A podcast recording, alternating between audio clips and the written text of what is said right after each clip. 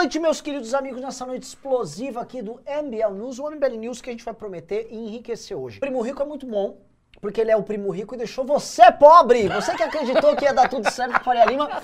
Ai, a Como é bolsa que é? tá derretendo. O Tourinho, vai Tourinho! Vai, Torinho! Vai, Oh! Torinho! Ele fica rico e você se ferra! Pois é, acreditou que ia dar certo, né? Acreditou que o Brasil tava bombando lá com o Paulo Guedes? Tá dando merda. A XP, que é quem tem o contrato com esse Pablo Spire aí e, enfim, financia a XP, que tem contrato com o Primo Rico, que ficava divulgando o Paulo Guedes. A XP, que demitiu a Zeina Latifi porque ela falava as verdades pros investidores e botou lá, tipo assim, Primo Rico. A XP hoje falou, ai, os juros vai subir pra 9,5. Ai, a situação vai ficar feia com a pergunta. Ah, XP, você tá putinha? Tá dodói, XP? Você tá achando que. Olha, parece que as previsões que nós fizemos que o Brasil ia bombar não estão dando certo. Ricardo do céu. Ô, XP, mas vocês não são os bonzões de coletinho? Veste o colete, escreve Guedes e sai na rua, meu irmão. Vocês. É, é, saco, eu ia falar de Afeganistão, tô falando mal de trader. Eu não consigo me segurar, velho. Tudo bem, né? Tipo, o primo rico é os Estados Unidos. Ele vai embora e você se fode. É, você é exatamente. Exatamente. Quem ficou. É, a Faria Lima tá virando uma gigantesca Cabum, tá bom? Tá bom. E é o seguinte, a gente vai falar, eu vou fazer já como aqui, tá? Vai começar com a democracia? Então eu vou sair. Ah, não fique- gostei fique- desse fique. programa. Então tudo bem, pe- peço, peço desculpas, vamos fazer então um modelo não tão, não tão moderno aqui. Eu só vou pedir três coisas. Eu quero que vocês decidam, um, se vocês querem que a gente xingue trader agora, dois, se a gente entre no Afeganistão, ou três, se é Sérgio Reis. Vamos ver quem a gente começa com Vamos lá. Um, trader. Dois, Afeganistão. Três, Sérgio. Nossa, o, o, o sininho só chegou agora. E já tem gente Já tem aí, hein? 600 pessoas sem Eita, a galera, a galera tá nervosa. Vixe, Maria. Fe- Fecha a porta aí, essa essa porta. Vocês querem uma enquete? Tem como fechar essa Isso, faz porta? uma enquete, faz uma enquete, Totô. É, a porta tá aberta aqui. É dar um- uma distração. Fico vendo o Vitor Couto, fico distraído. Vixe, tá muito pau a pau os três. É. Faz a enquete que aí a gente vai ver. Então vamos montar a enquete aqui, vai começar o programa. Enquanto isso, eu tenho mais falar mal do trader, tá? Os números e as previsões econômicas do Brasil são um verdadeiro desastre. Mas quem é que anunciava esse desastre há bastante tempo? Eu me lembro que o senhor Ricardo já em 2019 falava, essa história aí do liberalismo do gay, não tô vendo isso aí, não faz... Viramos para 2020, já assim, o PIB não cresceu nada em 19. Veio a, a pandemia, aí na pandemia a gente já falava que é ini- da inexistência das reformas Sim. e do mercado financeiro apoiando o Bolsonaro a despeito de tudo que o Bolsonaro fazia. Mas a gente achou que ia durar até 2020. Não, e era curioso, porque antes da live do Hermes, eu mesmo não entendia direito por que, que o mercado financeiro apoiava tanto. Assim, não parecia ter muito sentido. Aí ele explicou perfeitamente, ele disse, ah, os caras estão ganhando dinheiro, pô, tem IPO, tem isso, não sei o quê, eles estão ganhando grana e acabou. E lembra o que ele falou? Uma das coisas que ia acontecer é, quando subisse os juros, esse dinheiro fácil ia parar de vir, e aí ele- a brincadeira ia acabar. O que aconteceu? O Copom subiu os juros agora, não está segurando a inflação, a previsão é de subir os juros mais ainda. E o que acontece? Aquele dinheiro fácil que ficava em renda fixa vai voltar para renda fixa e não vai, não vai para bolsa igual ele estava indo. E aí o Torinho não vai ficar, ô, vai Torinho! Só que é o seguinte, bancaram Guedes nessa história, bancaram o trader antifrágil picareta falando merda no Twitter, bancaram toda essa massa de gente que falava, olha, o Tarcísio é muito bom, olha, o Guedes é ótimo. Bancaram uma farsa, ajudaram a sustentar essa farsa, e agora a farsa tá... E aí, como é que vai ficar, né, pessoal? Porque é o seguinte, o cara do Torinho lá, que falou que o, o, o, o ministro Tarcísio é o maior ministro da história do Brasil. Da história do Brasil. É, assim, o maior ministro da história do Brasil é o Tarcísio, de acordo com o Vai Torinho. Então, assim, a gente vê a- a- a- o interesse, a gente vê a perspectiva histórica de Brasil que um cara desses tem. Né? Quando o, o- o- cara, até o Tarcísio, é assim, o grande nome, de todos os ministros que o Brasil teve na história, em todos os campos, o principal foi o Tarcísio. Isso explica muito, muito sobre as visões de longo prazo desses caras, as, as leituras de Brasil. É o que a gente vive. Deixa eu botar aqui, eu quero começar com o Afeganistão, mas vamos ver. Ah, ganha o Afeganistão. É, tá ganhando o Afeganistão. Então vamos falar do tema que é mais tesão, que é Bora algo lá. que vocês mais vão aprender aqui, tá? Pessoal, assim, faz- Antes de eu começar, eu vou fazer um pedido. Porque esse tema assim, é um tema histórico, digressivo e tal.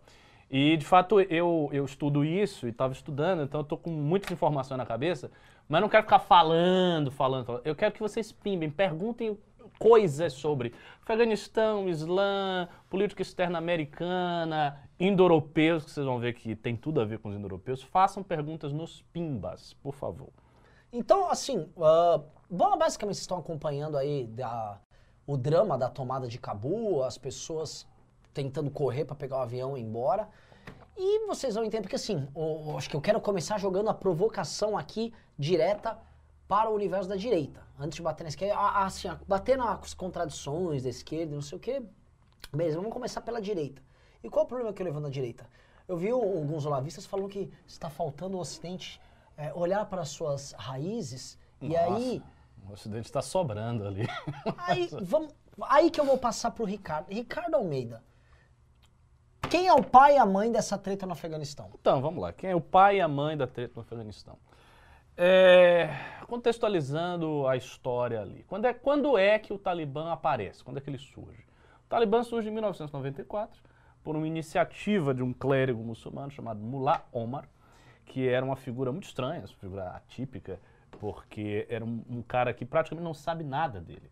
Tem duas fotos do cara, o cara totalmente obscuro, saía poucas vezes ali da cidade de Kandahar, e ele unificou uma série de descontentes e de guerrilheiros, etc., e fez o Talibã. Agora, quem eram esses caras? Quem eram esses guerrilheiros? Quem ele unificou? Quem eram as, os combatentes do Talibã? As pessoas vieram de onde? As pessoas vieram da guerra. Houve uma guerra no Afeganistão na década de 80. Ela foi uma longa guerra de 10 anos travada desde 1979 até 1989. Um ano depois que eu nasci, a guerra se encerrou. E essa guerra dividia quais frentes? Havia basicamente duas frentes na guerra afegã-soviética. Você tinha a frente da União Soviética, União Soviética que invade o Afeganistão em 1979 para manter um regime socialista comunista no Afeganistão, que estava perdendo força e caindo. Você tinha um, regime socialista que era pressionado por uma série de levantes populares da, da população local e que estava caindo. Este regime, ele assegurava a presença soviética numa área que, é, assim, é, do ponto de vista geopolítico, é extremamente importante o Afeganistão. Às vezes a pessoa olha, ah, mas o Afeganistão tem o quê? A topografia toda montanhosa, tá, não tem nada, aquela merda. Por que, que há tanto interesse? O grande interesse do Afeganistão é a sua localização. O Afeganistão é um país fundamental na Ásia Central. Então, do Afeganistão você chega ao Paquistão, você chega à Índia, você chega à China, você chega a uma, uma série de países. Então, é um país que tem uma importância geográfica, espacial muito grande. E nós estamos no contexto de Guerra Fria.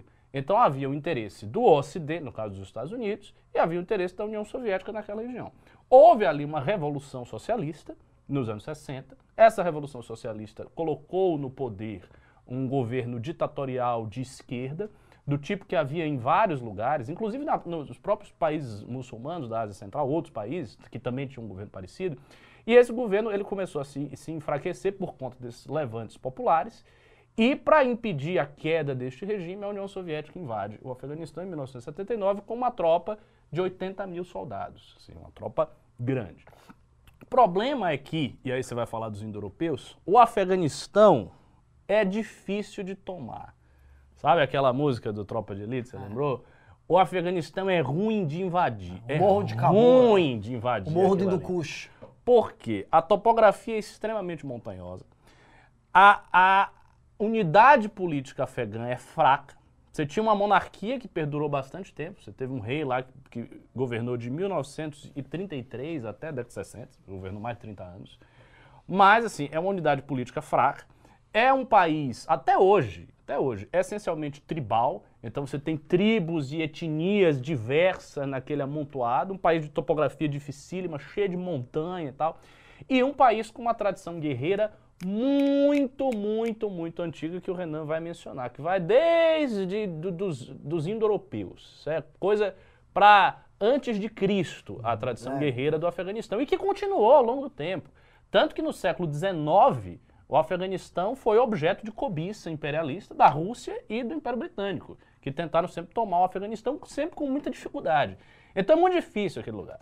E a União Soviética entrou com a sua marreta vermelha, como diz o livro do, do Frankopan. Então ele, ela entrou com um exército regular muito forte, só que ela começou a ter dificuldade.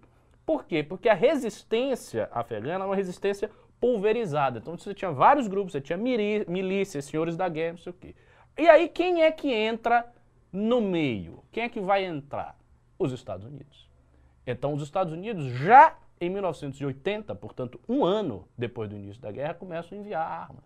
E isso aumenta imensamente a partir de 1983 a 85, já na administração Reagan, quando Reagan se senta com os, os guerrilheiros que formarão o Talibã, os Mujahideen, que formarão o Talibã, e começa a passar armas, recurso, dinheiro, logística, etc, etc. Então aí você tem a formação de milícias que estão sendo armadas e treinadas pela CIA para enfrentar a União Soviética. Inclusive eles levaram o Rambo para lá. Sim, teve esse negócio do Rambo, é, né? O Rambo 3. tem o né? filme. E o Rambo treinou eles lá também. Não, porque, porque assim, a imagem, veja, até então, hoje a imagem, veja, se você pega qualquer americano médio ou brasileiro, a imagem daqueles mujahideen do Afeganistão é a imagem de gente fanática, louca, doente, etc, etc. A imagem dessa época não era. Não essa. era, os anos 80 é uma libertação. É. É os caras que o Rambo ajudava, lutava tal. Tinha um cara em especial chamado eh, Jalaluddin Haqqani. Esse Jalaluddin Haqqani era um dos líderes lá da resistência. Esse cara, ele tinha uma imagem no Ocidente, isso passado assim em jornais ocidentais, New York Times, Washington Post, como um cara, um, um santo. Como Hum. assim uma pessoa extraordinária. Tem uma, uma, uma declaração que eu li num livro, eu acho que é de um, de um secretário de defesa dos Estados Unidos, que disse que o cara era a bondade em pessoa. Pois bem, a bondade em pessoa. A bondade em pessoa, 15 anos depois, era um dos mais procurados do mundo pela CIA. Então, assim, eles, não, eles simplesmente não sabiam medir o que estava acontecendo. E aí, neste processo, surgem basicamente duas forças de resistência à União Soviética. Uma força que vai ser organizada pelo Talibã e uma outra força que vai ser organizada pela Aliança do Norte, do Ahmad Shah Massoud e de alguns líderes que esta força aqui não era predominantemente Pashtun, ao passo que o Talibã era. Sim. Então você tinha aqui, nessa segunda força, membros das mais diversas etnias que se juntam à resistência afegã e lutam contra a União Soviética durante 10 anos até a expulsão da União Soviética em 1989. Muito rapidamente, isto é, cinco anos depois, e cinco anos não é nada, cinco anos é, é- é- é menos tempo do que a existência do MBL. Cinco anos depois você tem o Talibã se formando, e dois anos depois, em 1996, você tem o Talibã dando golpe e começando a tomar tudo. E aí o Talibã vai governar o Afeganistão de 96 a 2001, quando ocorre a invasão americana no Afeganistão. Então, esta é a situação. Então, a ideia de que, ah, o Ocidente não fez nada, o Ocidente ah, deixou a sua virilidade, isso é totalmente falso. O Ocidente esteve envolvido naquela região durante mais de 30 anos. Isso eu estou falando de 1980 a agora. A gente está falando, portanto, de 41 anos de envolvimento o mais direto Sim. possível. Isso sem falar da própria invasão do Afeganistão.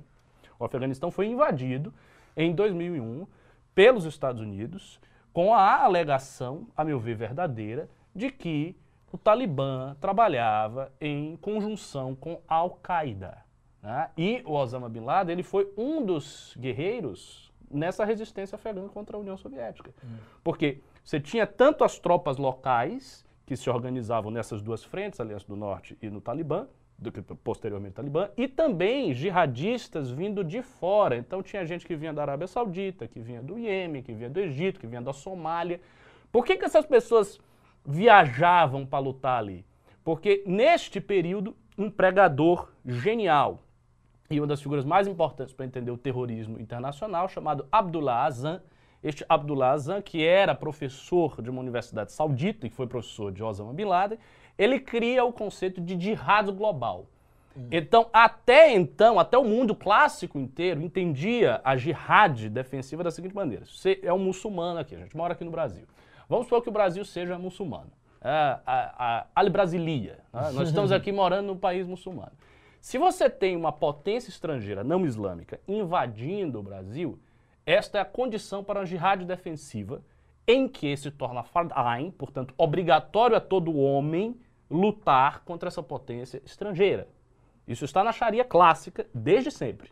Desde sempre. Então você tem um, um, um país muçulmano, esse país foi invadido, todo homem adulto que tem idade hábil, por exemplo, eu, o Renan, o Heitor que está aqui, nós somos obrigados, de acordo com a Sharia, a lutar contra esta potência e nos organizar militarmente para impedir que essa potência invada as nossas terras. Só que o Abdullah Azam, ele tem uma ideia genial, que quer dizer o seguinte, olha, esses limites geográficos, territoriais, eles valiam no mundo antigo. Hum. Porque para você sair, sei lá, você sair de Bagdá e Sim. ir até o Cairo, você levava uma vida.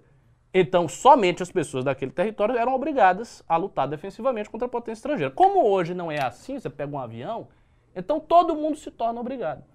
E então vários e vários combatentes se voluntariam para lutar na jihad do Afeganistão. E a partir daí surge uma infinidade de coisas. Por exemplo, a Al-Qaeda, basicamente a Al-Qaeda ela começa a partir disso. E outros grupos terroristas eles vão surgindo a partir disso. Por quê? Porque os caras, quando eles enfrentam a União Soviética, eles voltam.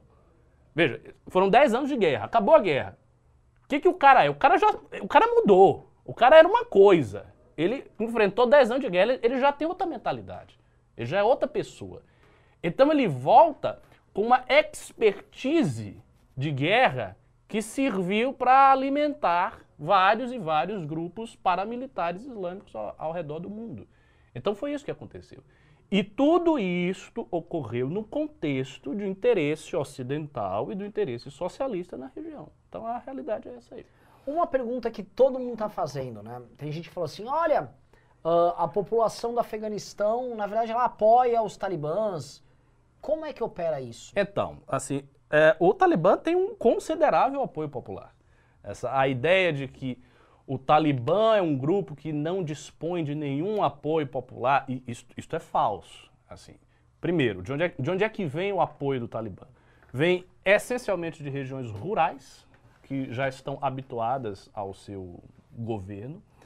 Vem de muita gente da etnia Pashtun, que o Talibã é muito representativo, mas não vem, não vem, aí, aí tem uma quebra não vem das pessoas que se acostumaram ao interregno democrático dos três presidentes, inclusive esse último, o Ashraf Ghani, que fugiu agora, e que foram os três presidentes entre a invasão e a quebra do poderio do Talibã, lá no início dos anos 2000, e hoje.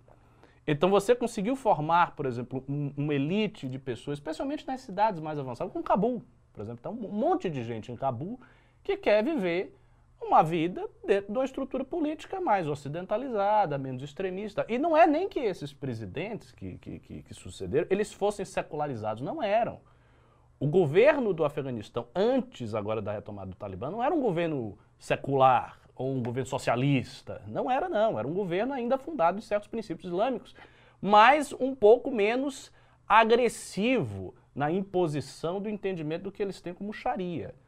E aí, quando o Talibã volta, essas pessoas ficam, obviamente, apavoradas. Isso sem falar, sem falar, obviamente, uh, da resistência rural, das pessoas aterrorizadas com o regime do Talibã, do fato das mulheres não poderem isso, não poderem... Tudo, é, essa, essas coisas folclóricas que vocês veem aí na mídia sobre o Talibã, são reais.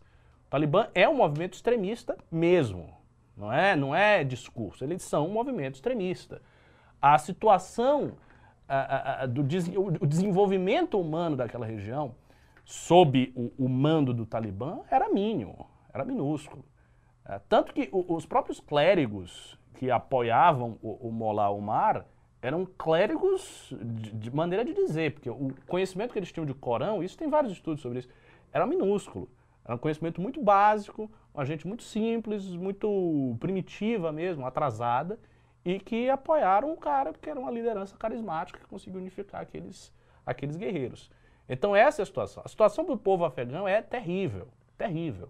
Agora, aí, aí vem também um ponto que é importante aqui colocar.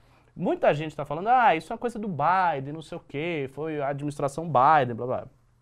Mais ou menos. O, o processo de retirada das tropas americanas é um processo gradual, que vem acontecendo há muito tempo Tem várias tropas de outros países que integram a OTAN, que Sim, já a vem Inglaterra tava junto, há muito belga, tempo, há muito- eles já estão saindo há muito tempo. E os Estados Unidos, especificamente, fez um acordo de paz assinado em Doha, no Catar, em 2020, no ano anterior, ainda na época da administração Trump, em que no acordo se firmavam certas cláusulas. Então, o acordo dizia que as tropas americanas iam se retirar aos poucos. E foi isso que aconteceu. Então, a, a- coisa ela não cai na conta do Biden, do jeito que as pessoas estão colocando. Ela cai na conta de todo esse, esse movimento. E é muito complicado, cara, porque os Estados Unidos, quando eles invadem um país, eles tentam estabelecer enfim, o, seu, o seu regramento, eles buscam apoios locais e aí surgem construções governamentais que são artificiais, que não vão se manter sem o apoio militar dos Estados Unidos. E quando esse apoio militar E nunca sai, se mantém. Nunca se mantém, Nunca se sempre mantém. cai. Foi assim no Iraque, foi assim na Síria. Quer dizer, a Síria se tentou, porque a Síria, o governo é do socialista, do Bashar al-Assad, mas eles tentaram fazer isso. Né? Foi, foi assim no, no, no Afeganistão, então é sempre assim. São governos que não dispõem de força militar suficiente e de apoio suficiente para se manterem. Eles se mantêm porque os Estados Unidos estão ali, dando, dando o apoio. Quando os Estados Unidos saem, o castelo de carta desaparece. Outra e foi coisa, o que aconteceu. O Talibã Trump, tudo. ele ganhou a eleição prometendo sair fora de tudo. E foi saindo. E foi saindo. E assim, eu, eu vejo esses caras, porque eu vejo essa direita brasileira falando isso, eu fico, eu fico pistola. Porque eu falei, mas caralho, você não gosta do Trump? Foi tema da campanha do cara. Ah, O que, que exatamente. estão querendo? É, voltar pro Afeganistão, pros Estados Unidos? Ah, o Ocidente tem. O que, que o Ocidente. Eu não sei exatamente o que tem que fazer. Porque, assim, o Ocidente é parte integrante da cagada. Uhum. Mas eu não sei como ele vai ser parte da solução. Eu não sei qual solução tem Eu não vejo ali. solução nenhuma. Acho que não tem solução. Não tem solução. Assim, solução. O que, que primeiro, o que, que significa solução? Solução é o quê? É não deixar o Talibã voltar ao poder? Para não deixar o Talibã voltar ao poder, as tropas americanas têm que ficar estacionadas no Afeganistão indefinidamente. Isso é muito dinheiro. É, Só, é isso foi investido é 80, isso, é nada. 88, 83 trilhões na formação do exército afegão, que capitulou em um mês. Eles não têm força. Não, tem tem. Outra coisa que já, já, já foi mencionada, eu vou perguntar pra você. É, a ideia de você separar, porque assim, os Pashtuns eles ficam mesmo é no Paquistão Sim. e também, mas assim, o grosso da população tá no Paquistão. É que o Paquistão não vai, é um país que tem bomba atômica, ele não vai ceder uma parte do território dele. Mas não jeito tinha que ter o Pashtunstão? Mas não vai. Isso aí, é- é- você, você, você já respondeu a pergunta. É. O Paquis- a possibilidade do Paquistão ceder um pedaço do território do Paquistão é zero. O Paquistão, o Paquistão é outro país difícil, um país muito complicado. O Paquistão tem bomba atômica. O Paquistão tem uma tensão gigantesca com a Índia, porque o Paquistão surge de um processo de independência e assim, o, o Paquistão é uma nação islâmica, no sentido de que ela foi criada para tirar os muçulmanos de- do tudo que era a Índia e formar um país exclusivamente islâmico.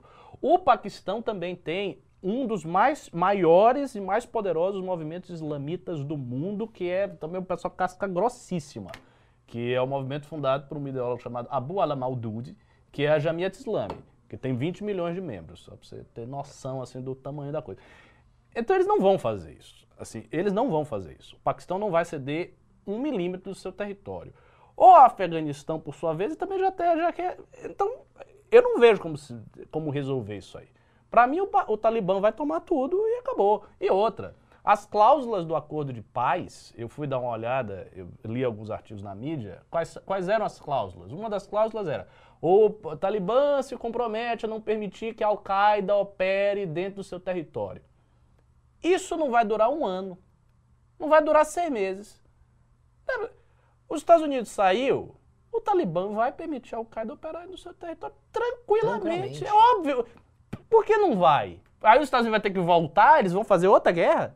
Vai ter uma segunda invasão do Afeganistão, com todo o cu- custo logístico disso e o problema na, na arena internacional? Não- É muito complicado. Eu acho que aquela região ali, ela está, de certa maneira, condenada a ser o que a gente vê. Assim, vai ser uma, uma região onde a Al-Qaeda vai operar assim e acabou. Agora, isso aí, isso aqui é um ponto interessante. Essa saída dos Estados Unidos, essa certa capitulada e o não tem muito o que fazer, que foi um pouco o discurso do Biden, que ele tá olhando pra dentro. Ele falou basicamente, ó, não vai mais morrer americano aqui. É, isso é sinal de fraqueza. É uma, os Estados Unidos está capitulando do papel de policial do mundo. Em todos os lugares. E o primeiro, e é, o primeiro estado a reconhecer eles foi a China, né? Talibã. A China vai. Vai não, já iniciou um processo de paz com o Talibã. A China vai se relacionar bem com o Talibã. Tanto que, antes dessa tomada de Cabul, saiu uma notícia, não sei se você viu, que o Talibã falou que a questão dos uigures tá, é a questão de, interna da China. Ah. É sério, Sério? sério. Caralho. Por que que, ele, por que que eles... Aí que tá. Por que que eles falaram isso? Por que que o Talibã falou isso?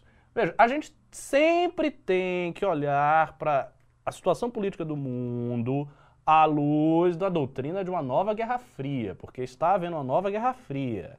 Houve a Guerra Fria Estados Unidos e União Soviética e está, está se formando a Guerra Fria Estados Unidos e China, isso é muito claro.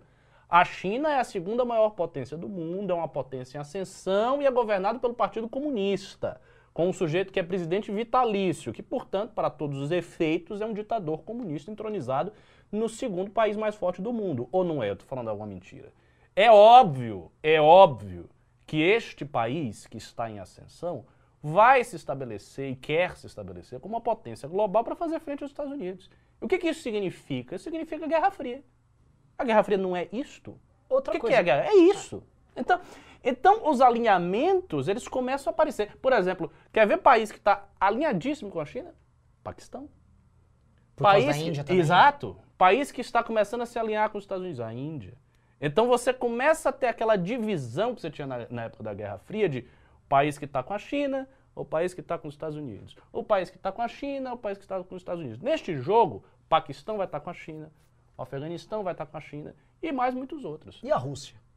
Cara, a Rússia Ela joga mais com a China. joga mais com a China, lógico, mas assim, a Rússia hoje não é mais assim, ela é uma potência militar poderosíssima ainda, mas em termos de economia e tal, já é muito mais reduzida. Então, eu acho que a Rússia hoje se torna muito mais uma potência regional do que efetivamente uma potência global. Eu acho que o que a Rússia quer é defender seus interesses regionais. E quando os interesses regionais da Rússia são muito atacados, a Rússia vai e se impõe.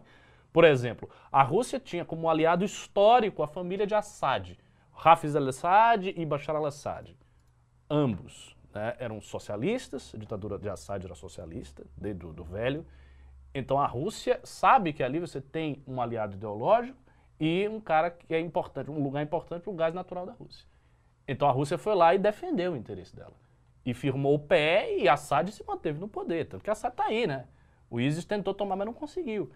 Então eu acho que a Rússia vai fazer esse jogo. Ela vai defender seus interesses regionais. Vou pedir um negócio, pessoal. Vocês estão tendo um- uma aula no assunto que, honestamente, vocês não verão na Globo News, vocês não verão. Tá todo mundo meio confuso. O quê? O quê? Como? Ah, na Globo News não mesmo, porque os caras só repetem o discurso do Partido Democrata. Estamos com 1.200 likes. Vamos chegar a 2 mil likes, só que eu quero chegar nessa live a 3 mil pessoas. Porra, Eu quero virar bom. amanhã pra. Ó, galera, o MBL News não é que a gente tá, ah, vivendo da polêmica. Estamos falando aqui de assunto sério, densidade total e com 3 mil pessoas. Então me dê as 3 mil pessoas, por favor. Dê as 3 mil pessoas. Outra coisa que eu quero comentar com vocês é o seguinte. Dia 12 de setembro tem manifestação e eu preciso de doação. Eu não sei quanto entrou de Pix até agora. Vocês tiveram uma aula aqui, uma, basicamente Ricardo dando aula e aula.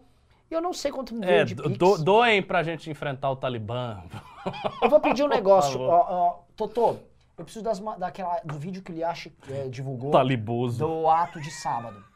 Pra gente colocar aqui. Pô, verdade. Dá aqui, ó. Não põe na dá. tela e a gente assiste daqui. Dá, dá, a gente conseguiu na última live. O doutor providencie isso. Por favor, fala lá com ela. Eu preciso do, do, do Couto, Vitor Sono, nos mandando contentor de Pix, que estamos em guerra, tá? Nossa guerra, nós somos quase os talibãzinhos aqui, enfrentando o Estado brasileiro, tá? Já, já veio o cara falar, ah, o MBL é terrorista. tá fazendo que nem o, o PCO, que disse que foi a maior vitória contra o.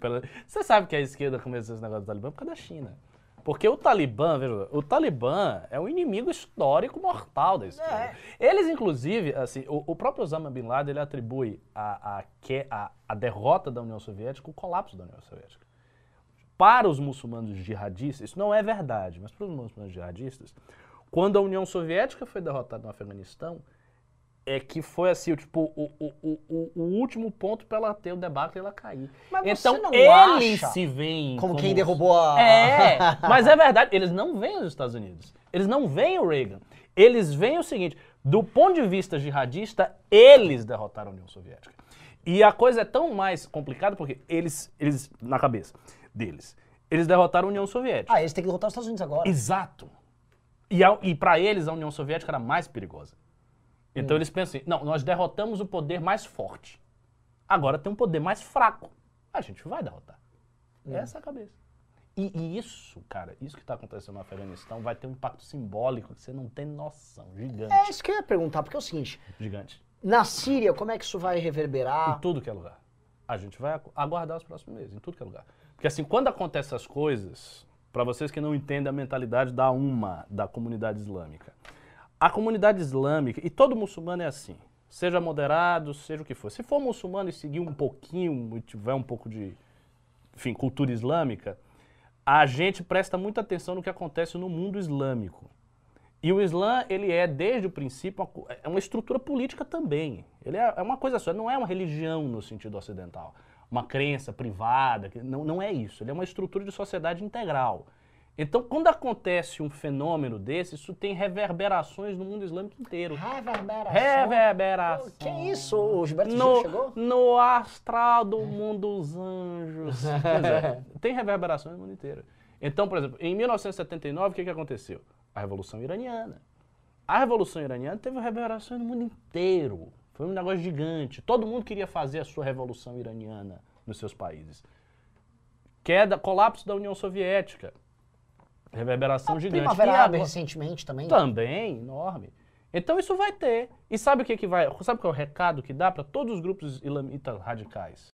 A gente consegue. Aperta que os Estados Unidos saem. Eles botaram 80 bilhões e, e saíram Isso. fora rapidinho. Ah, Osama Bin Laden comentou isso com a retirada dos Estados Unidos na Somália. Os Estados Unidos fez guerra na Somália. Está fazendo Sim. de novo. O famoso filme Black Tá- Hawk Down. Está fazendo de novo guerra na Somália. E, e o Osama Bin Laden disse o seguinte: Ah, eu fiquei muito impressionado, nós ficamos muito, nossos soldados ficaram muito impressionados com como a, a moral eh, dos soldados americanos é baixa.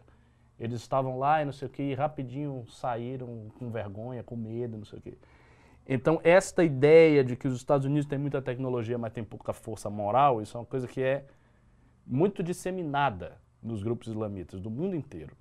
Eles não têm muito respeito. É, E é- isso é péssimo. É que é, um ponto, é uma guerra também que não é, né? Você ficar fazendo uma ocupação de um país distante, É muito difícil. que faz parte de um jogo geopolítico que o próprio soldado em si, ele já não tem nenhuma relação com aquilo. Nenhum, ele não sabe, não entende, são pessoas com outra língua, com outra É, mentalidade, vem aquela galera. É, é, é, é bem É. complicado. E né, não dá pra, não dá para sustentar isso. Não é nem- e pior que assim, não é nenhuma expansão territorial. Não é nenhuma coisa. Assim, é uma. Você vai ficar ocupando esse território aqui temporariamente. Ah, e depois a- a desculpa, não, porque aqui vai ser criado um governo assim assado, vai ter uma missão disso. aquilo. Não dá. Não dá. E outra coisa, é, esse é um ponto muito interessante. Um dia eu quero chamar aquela galera que manja de história militar, de estratégia militar, porque eu tava vendo uma coisa, aquela coisa do drone. Ah, não, mas os Estados Unidos tem uns drones, atacam. Beleza, o drone não funciona ali né, nesse modelo de, de é assim. vilarejos incrustados em montanha, com passagem subterrânea entre uma montanha e outra, com conexões. Você tem, você tem passagem subterrânea que os caras se utilizam há coisa de 600 anos, Ah. 500 anos. Assim, não dá, assim, a não ser que o cara realmente comece a criar uns micro-robozinhos, não sei o quê, blá, blá. Por enquanto, cara, não dá pra fazer. E outra coisa, essa coisa funciona pra você fazer a conquista. O problema é a manutenção. Exatamente. A manutenção disso é muito difícil. Eu tava vendo, assim, a manutenção, os Estados Unidos ocupando lá, eles não conseguiam garantir também que a arma entrasse e saísse eh, na fronteira com o Paquistão lá com os Pashtun ali numa boa. Os caras mandavam arma entrar. Os Estados Unidos, ele controlou, mas essa- esse controle também nunca foi um controle total. E nunca foi um domínio total. Tanto que teve, acho que foi 2009 ou 2019, tem uma passagem no, na região leste do Afeganistão. E é só aumentar, assim, pra você entrar ali naquela, naquele Hindu Kush, naquelas montanhas, é uma passagem. E tem umas pontes, uma estrada de merda. Aí o Talibã foi e demoliu as pontes e tomou ali. E aí o governo americano e as tropas da ONU não conseguiam, da ONU não, da, da OTAN, não conseguiam entrar. O que, que os caras precisaram fazer? Eles tiveram que pedir pro Tajiquistão, pro Uzbequistão, para eles embarcarem tropa e suprimento pelo norte, o que já foi um drama total. E ali eles perceberam, nossa, cara, estamos fodidos aqui. Outra coisa, parece que eles não têm malha rodoviária. Tinha uma antiga ferrovia, os soviéticos destruíram. É, o Afeganistão é um país muito atrasado em tudo. A logística É. ali é extrema, extremamente precária, educação extremamente precária. Tem umas cidades, tipo Cabu e tal, que tem um, um nível um pouco melhor, mas é, é baixo, é baixo. E eu, eu acho que eles vão dominar tudo mesmo, eles vão se reestabelecer e acabou. Agora, assim, tem o risco de ter guerra civil. De- Tipo, de ter uma outra organização a partir dos remanescentes da Aliança do Norte, que eles vão se unindo, papapá, e aí eles criam uma outra força e começam a entrar na guerra civil contra o Talibã. Isso é uma coisa que pode acontecer. É, não assim, não está descartado de ocorrer isso nos próximos meses. Mas, enfim, o povo que sofre, né? O povo que está... A população sempre... É. Tanto que vocês viram o desespero, né? Os caras se desesperando para pegar o avião. Não, eu imagino eu vi hoje o vídeo dos caras caindo do avião. Até pedi pro Totô se separar com a, com a galera lá também, o vídeo da galera caindo do avião. Mas eu vou pedir, estamos quase batendo 3 mil pessoas. Eu preciso de mais 200 likes pra bater Que 2 ele- mil eles likes. vão se vingar, né? Assim, o- veja, o Talibã vai perseguir. Pode até não fazer isso aqui de imediato, mas ao longo do tempo eles vão perseguir as pessoas que estavam eh, no regime anterior. O Com Biden, certeza o Biden absoluta. prometeu ah, dar status de refugiado pra esses caras. Mas o ruim é eles fugir. Como é que eles vão conseguir fugir? Não, o ruim é que vai fugir um bocado de, de gente do Talibã para os Estados Unidos. Tem isso. Mas é, a, a Inglaterra está fazendo isso agora. Que eu, que eu vi, eu vi hoje ou ontem, ah, um, um dos embaixadores da Inglaterra lá está dando passaporte para a galera imigrar para a Inglaterra para se salvar. Só que assim, eu, eu não sei, não estou lá. Eu não sei quais são os critérios que eles estão usando, a- o quanto de cuidado eles Quantos têm com controles isso. tem, né? Porque assim, a ausência foi isso, aliás, que fez o terrorismo na Europa aumentar tanto nos últimos tempos. A ausência de controle. Porque quando você não tem um controle, os caras começam a migrar e aí eles migram disfarçados. Eles, ah, eu tava lá, não sei o sobre que. isso. O cara cria aqui um- um- uma identidade falsa, Sim, vai vai. e pô. Deixa eu fazer uma pergunta sobre isso. Você viu as declarações do Macron sobre isso? Não vi ainda. O Macron, a gente tem que ah, lembrar que o Macron, é, de acordo com a direita, ele, ele é uma esquerda globalista. O Macron gato, voltou hoje e falou o seguinte, que ele tá querendo se reeleger, né? A gente tem que entender Ah. que é um cara que tá numa situação complicada para se reeleger. O Macron falou, ó, é, eu tô preocupado é com a imigração que nós não vamos receber ninguém. Mas, mas é, é preocupante mesmo. E ele chegou e disse... Ele acabou. falou, isso É. não é normal. Ele tá, ele tá jogando o construto ideológico para trás para buscar a reeleição. mesmo. E a situação da França é muito tensa, né? Sim. Muito tensa. Por exemplo, imagina se, se entra via Inglaterra, começa a entrar terrorista na França. Os caras começam a fazer atentado aí, jogar caminhão, explodir gente. Uma pausa. Isso pega. pausa. Pessoal, batemos 3 mil pessoas. Aqui é uma live que não é uma live que tem um quinta, é nosso MBL News aqui ao vivo, eu e o Ricardo. Ricardão, parabéns, ó. Tá bom, né? Não, não, eu queria dar parabéns porque é o seguinte, em 2019 estavam com 300 pessoas, estamos com 10 vezes mais pessoas numa live. E não é uma live que a gente tá dando uma bomba sobre o governo Bolsonaro. O Ricardo tá contando detalhes e detalhes e detalhes de uma crise política. Aqui uma verdadeira aula aqui pra vocês, tá? Então, é, isso é a diferença do MBL para qualquer outra instituição na direita brasileira. Eu falo isso com toda a tranquilidade. A única coisa que eu fico chateado, sabe o que, que é? Só mandaram pra gente coisa de, vou pegar aqui, 125 reais de Pix. Ah, Vocês tomam uma aula dessas. A Globo News tá tranquila, tá ganhando lá propaganda da Ambev e tal. Tá... Uma aula dessas, um dos caras que mais conhece desse assunto no Brasil. E 300. Pessoal, não é 300 reais só pela gratidão. É pra porra da manifestação. Porra! Totô, tamo, com uma, tamo, tamo na agulha aí?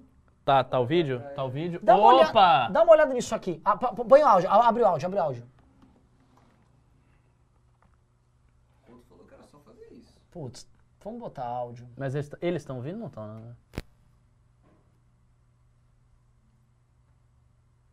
Não, tá- tava com áudio esse vídeo.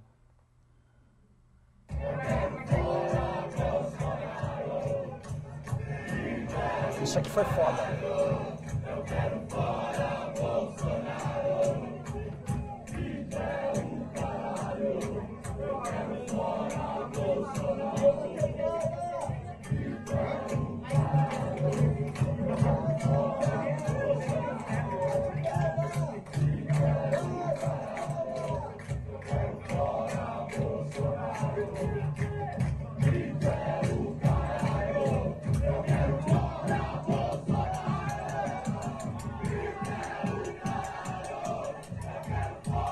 foi muito bom. Muito louco.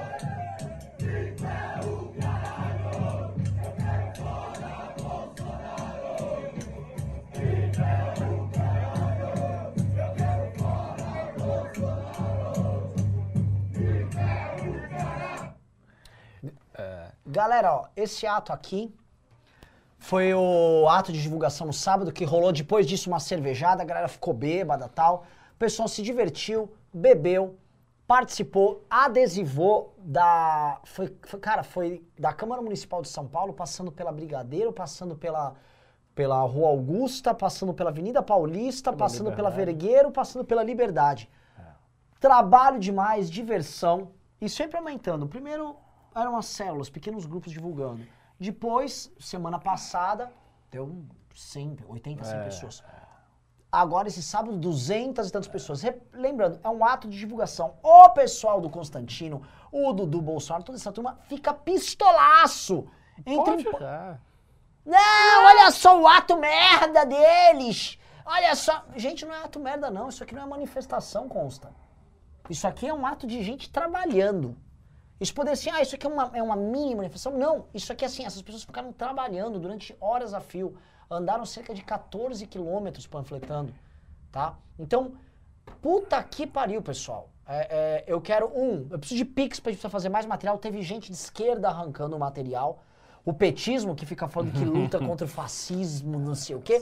O petismo tá, sabe o quê? sei, tá com o Lula se reunindo com o MST agora. Pra tirar. Lula- e aí, assim, eles estão trabalhando pra voltar o Lula, mas estão trabalhando aqui em São Paulo é pra arrancar adesivo. É, Que não quer que a manifestação do dia 12 funcione. Há uma sabotagem dada por parte desses caras. O, peti, o bolsopetismo, como falam, é uma realidade. É uma realidade muito louca, que é uma realidade que às vezes ela pode cair num campo de parecer uma anedota, ou parecer que é um chavão que a gente criou. E não é. talvez, assim, ta- talvez a gente precisa ser mais explícito. O PT trabalha para que o impeachment do Bolsonaro não aconteça. O PT quer que o Bolsonaro fique. Capite? Esse menino aqui que acabou de pimbar, Maelawa, Maelawa, ele tava lá. Ele pode dar o depoimento dele, que eu lembro que ele falou comigo. Não sei se ele falou com você Ele também. Foi, foi. Ele falou, ah, eu sou meu Lau, que pimba, não sei o quê. Ó, eu vou dizer uma coisa, eu participei dos dois atos, participei desse e tal. Participar de um ato de militância é uma coisa que você, se você admira o MBL, você é de São Paulo, você tem que fazer.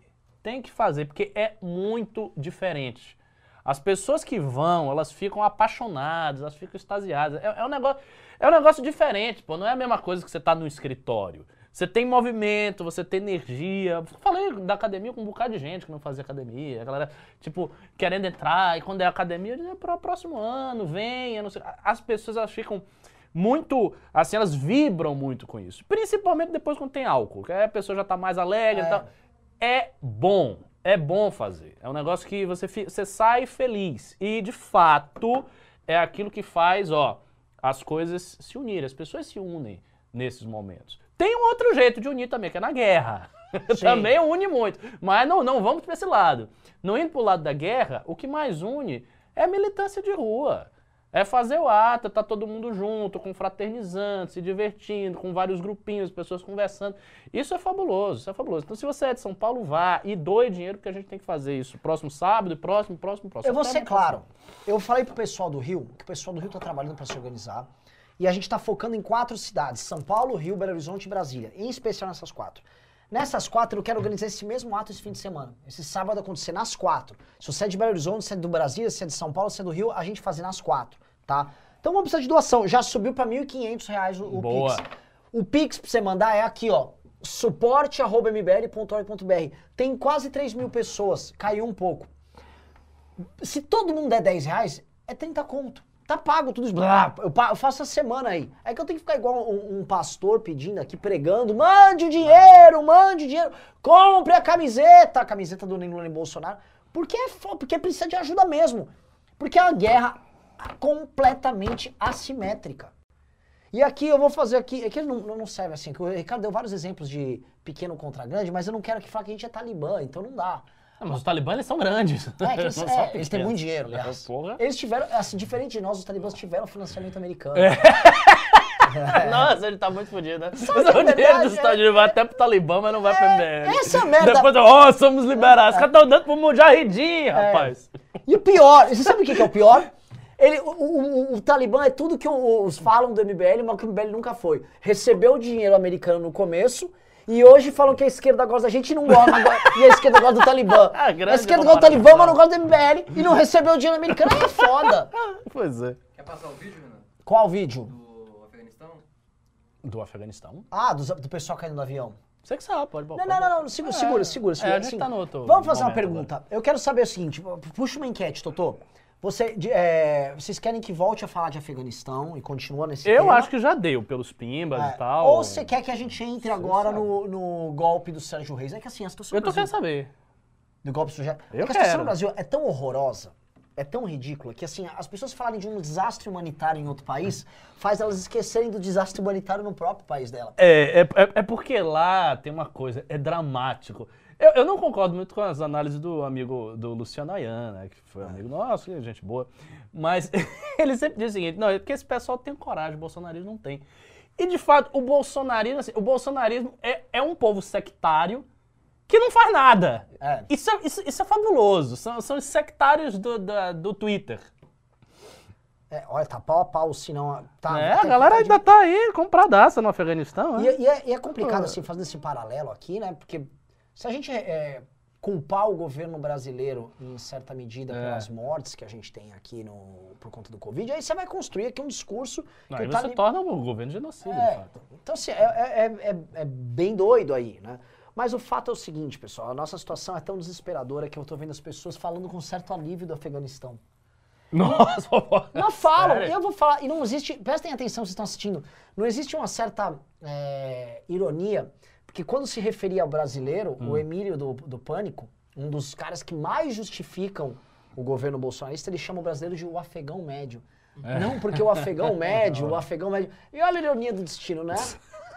Agora, meu querido, tá todo mundo falando do drama do afegão médio, que o afegão médio é o cara que tá fugindo aí. É. Esse cara que tá fugindo é justamente o, o afegão médio, o afegão de Cabul, o afegão que colaborou com, a, com o governo ali. tava- Nossa, os caras. E esse cara vai, esse povo vai sofrer. Esse cara, Esse cara tá fudido. Esse cara tá, tá, tá bem na pior. Pri- principalmente, assim, colaboradores formais. Gente que foi da estrutura administrativa e tal. Essa galera vai ser caçada, pô. Eles dão um jeito de procurar saber. Outra coisa também que é, o, o, o Talibã é um movimento primitivo e tal, mas eles não são burros e eles não são desconexos da tipo da estrutura tecnológica. Eles sabem usar todas as estruturas tecnológicas que vocês você viu o imaginarem. tênis dos caras? Hã? Uns tênis tudo doidão. os É, é, eles, não, são- eles não são desconectados. A Al-Qaeda também não, de Islâmica. Esses grupos todos, eles são tecnologicamente Você viu, avançados. quem viram os memes do Talibã? Você viu os memes do Talibã? Tem um meme do Talibã, tipo assim, como você fazer uma ligação direta num Hammer. O cara ensinando como ligar um Hammer que os americanos deixaram, aí o cara ensinando em quatro passos como ligar o seu Hammer. Os caras falaram que tem um vídeo, tutorial como operar um Black Hawk. Um mano, sobrou o helicóptero mais avançado do mundo, um monte de Black Hawk, e lá tá com os Talibã. E eles vão dar um jeito, vão fazer ligação direta no Black É, dá, Hawk. Pois é, essa é a. Ó, posso falar, a audiência subiu pra caramba voltando a falar de Afeganistão. A galera quer saber Afeganistão. tudo bem. Eu estou aqui pra isso. Vocês querem que eu responda uns pimbas e daí a gente aumente e depois vá pro Sérgio Reis? Você, É que assim, é tão medíocre. Assim, o nosso vilão é o Sérgio Reis, Ricardo. Ricardo, o- o- a gente quer contar uma coisa é histórica. Quem é o seu vilão dessa Muito semana? bom, é um cara com berrante. É um cara com berrante, é o Meu Reis. Deus, que preocupação! Uau! Nós vamos morrer. O Sérgio Reis veio aqui matar a gente. é o Sérgio Reis. Socorro! Vamos pro avião! O cara tava assim, não me interessa se ela é coroa, panela velha é que faz comida boa. Eu não vou deixar! Ué, o, o STF tem 72 anos. Eu disse que assim, é tão deprimente Ai, isso. meu Deus Claramente os caras abusaram do velhinho. Que, né, é, assim, o que fizeram com o Sérgio Reis é o que o bolsonarismo faz com todo vovô. É Eles verdade. abusam do cara, faz o cara fazer um... Que o Sérgio Reis tá chorando. Agora a esposa dele falou, olha, então fizeram, usaram meu marido, ele está com medo, ele está chorando. Vocês fizeram o vovô do Sérgio Reis tentar dar um golpe de Estado. Não, o Sérgio Reis, coitado, ele tava tão alucinado que ele, ele falou que falou com o presidente da Fiesp. E ele foi pra Brasília e o Bolsonaro encontrou ele. Então, assim, ele promove, ó, vou fazer um golpe de Estado E aí ele vai, encontra o presidente, o presidente sabe que ele tá tentando um golpe de Estado. Não, mas, mas pera, pera. Qual, qual era o golpe de Estado do Sérgio Reis? Você não tá a par do golpe de Estado do Sérgio Reis, cara? Só estou Cara, sabendo o Ricardo é seguinte, ele tá sabendo todo o golpe do Afeganistão. Mas do Sérgio Reis. do Sérgio Reis. Assim, você tinha que estar preocupado com o golpe do Sérgio Reis. Na verdade, eu posso falar, eu vou mandar isso pro pânico, tá? Enquanto as pessoas estão. O, o, o que tá acontecendo no Afeganistão é uma cortina de fumaça pro Sérgio Reis dar um golpe de Estado aqui. Qual é o caso do Sérgio Reis?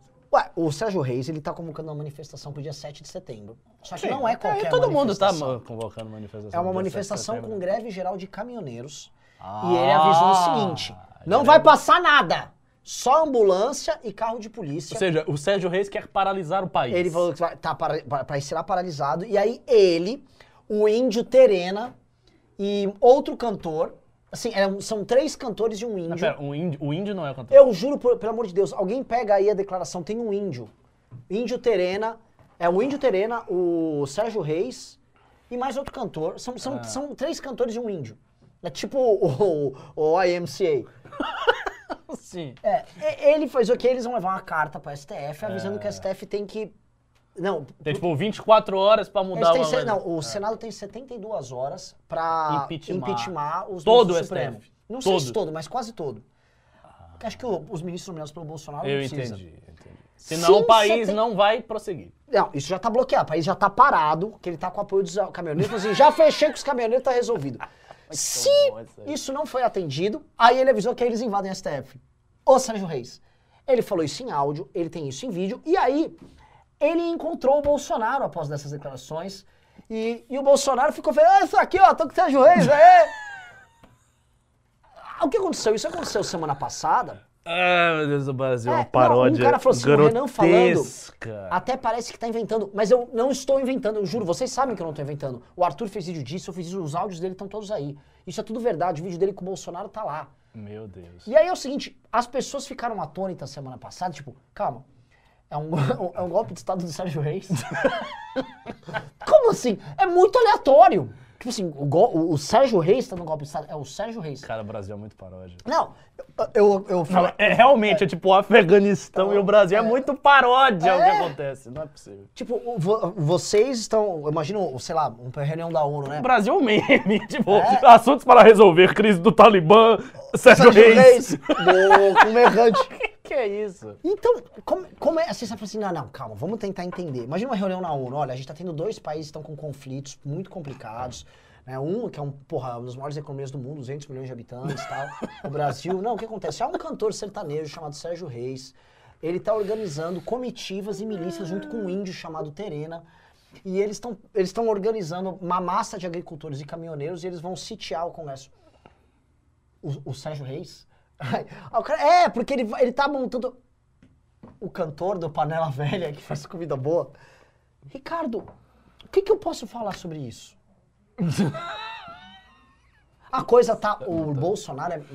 O Bolsonaro é um quadro de humor, cara. O Brasil tá passando por um quadro de humor. Eu não sei, eu não sei o que. Assim. É, é o que você falou. Às vezes as pessoas elas não ficam tão na pilha de tirar o Bolsonaro porque elas não têm mais medo. É. Porque o Bolsonaro não faz medo. Você vê o negócio do Afeganistão, todo mundo tá com ah, medo, ah, meu Deus. O Bolsonaro não, cara. O Bolsonaro fazia medo com, d- quatro meses de governo, depois começou a virar piada. Isso, isso é uma piada total. assim. É, Pô, isso é grotesco, isso é grotesco Detalhe. que ele teve de piada. hoje, o- a família Bolsonaro inteira e a- os deputados estão convocando a manifestação do Sérgio Reis. Estão todos. Aí, inclusive, a Carla Zambelli, no Twitter, falou que a manifestação também é para salvar o povo do Afeganistão. Então, se você for dia 7, além de participar do golpe de Estado do Sérgio Reis, você também está salvando o povo do Afeganistão.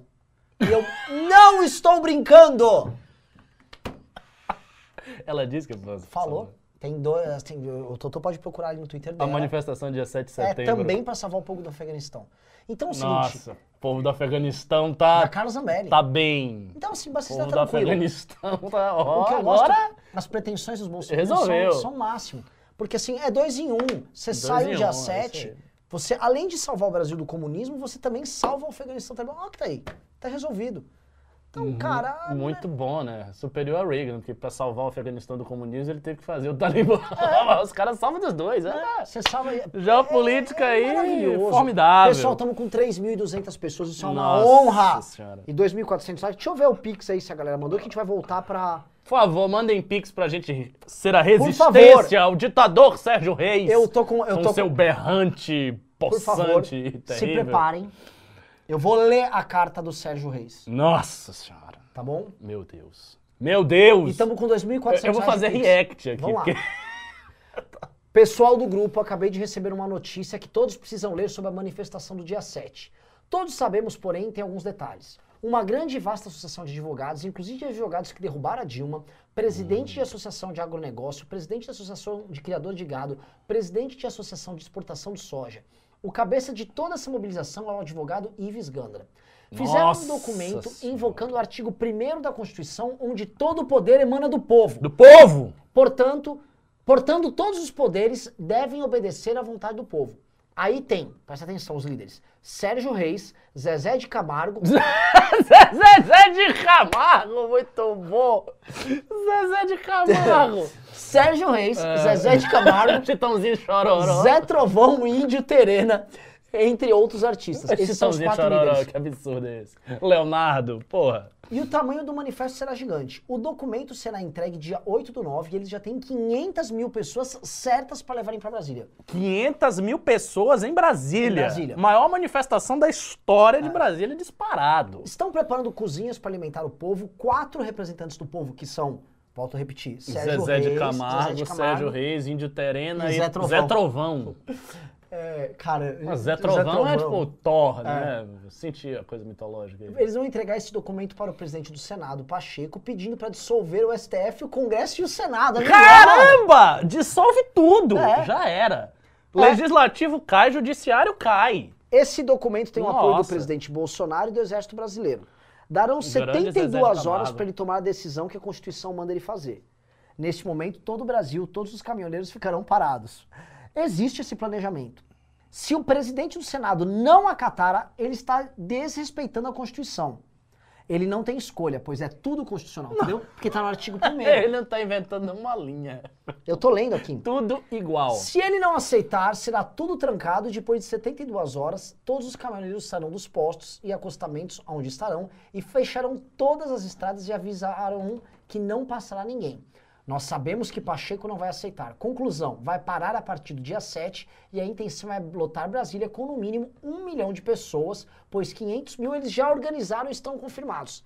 Temos lotar Brasília, Vinda Paulista, Copacabana, muitas entidades grandes com- estão indo com eles. Então os quatro líderes, os quatro cavaleiros do Zé Trovão, Zezé de Camargo, Índio Terena e Sérgio Reis. E Sérgio Reis. É isso aí. tá?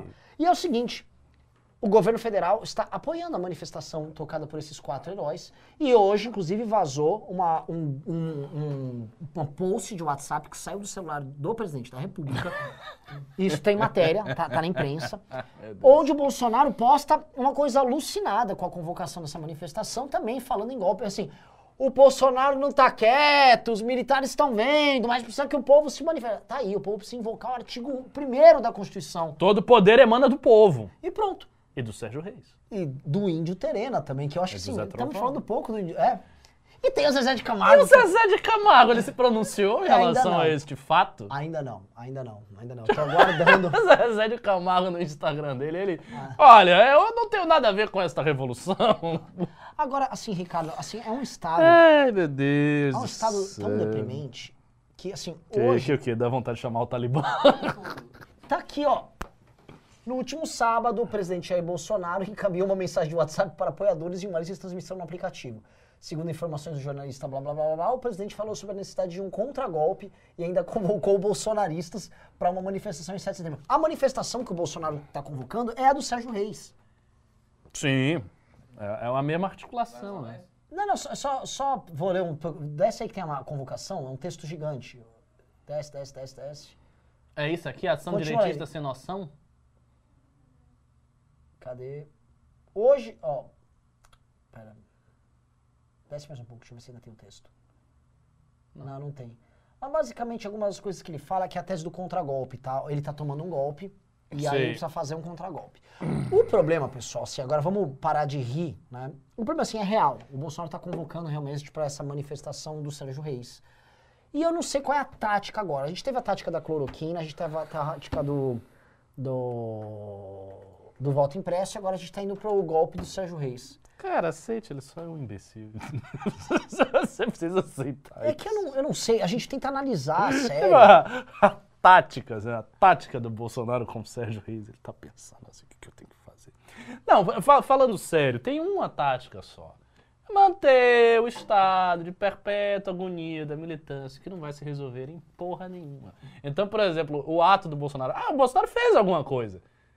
Ele tá tentando fazer com que o Senado passe um impeachment dos caras É. do STF.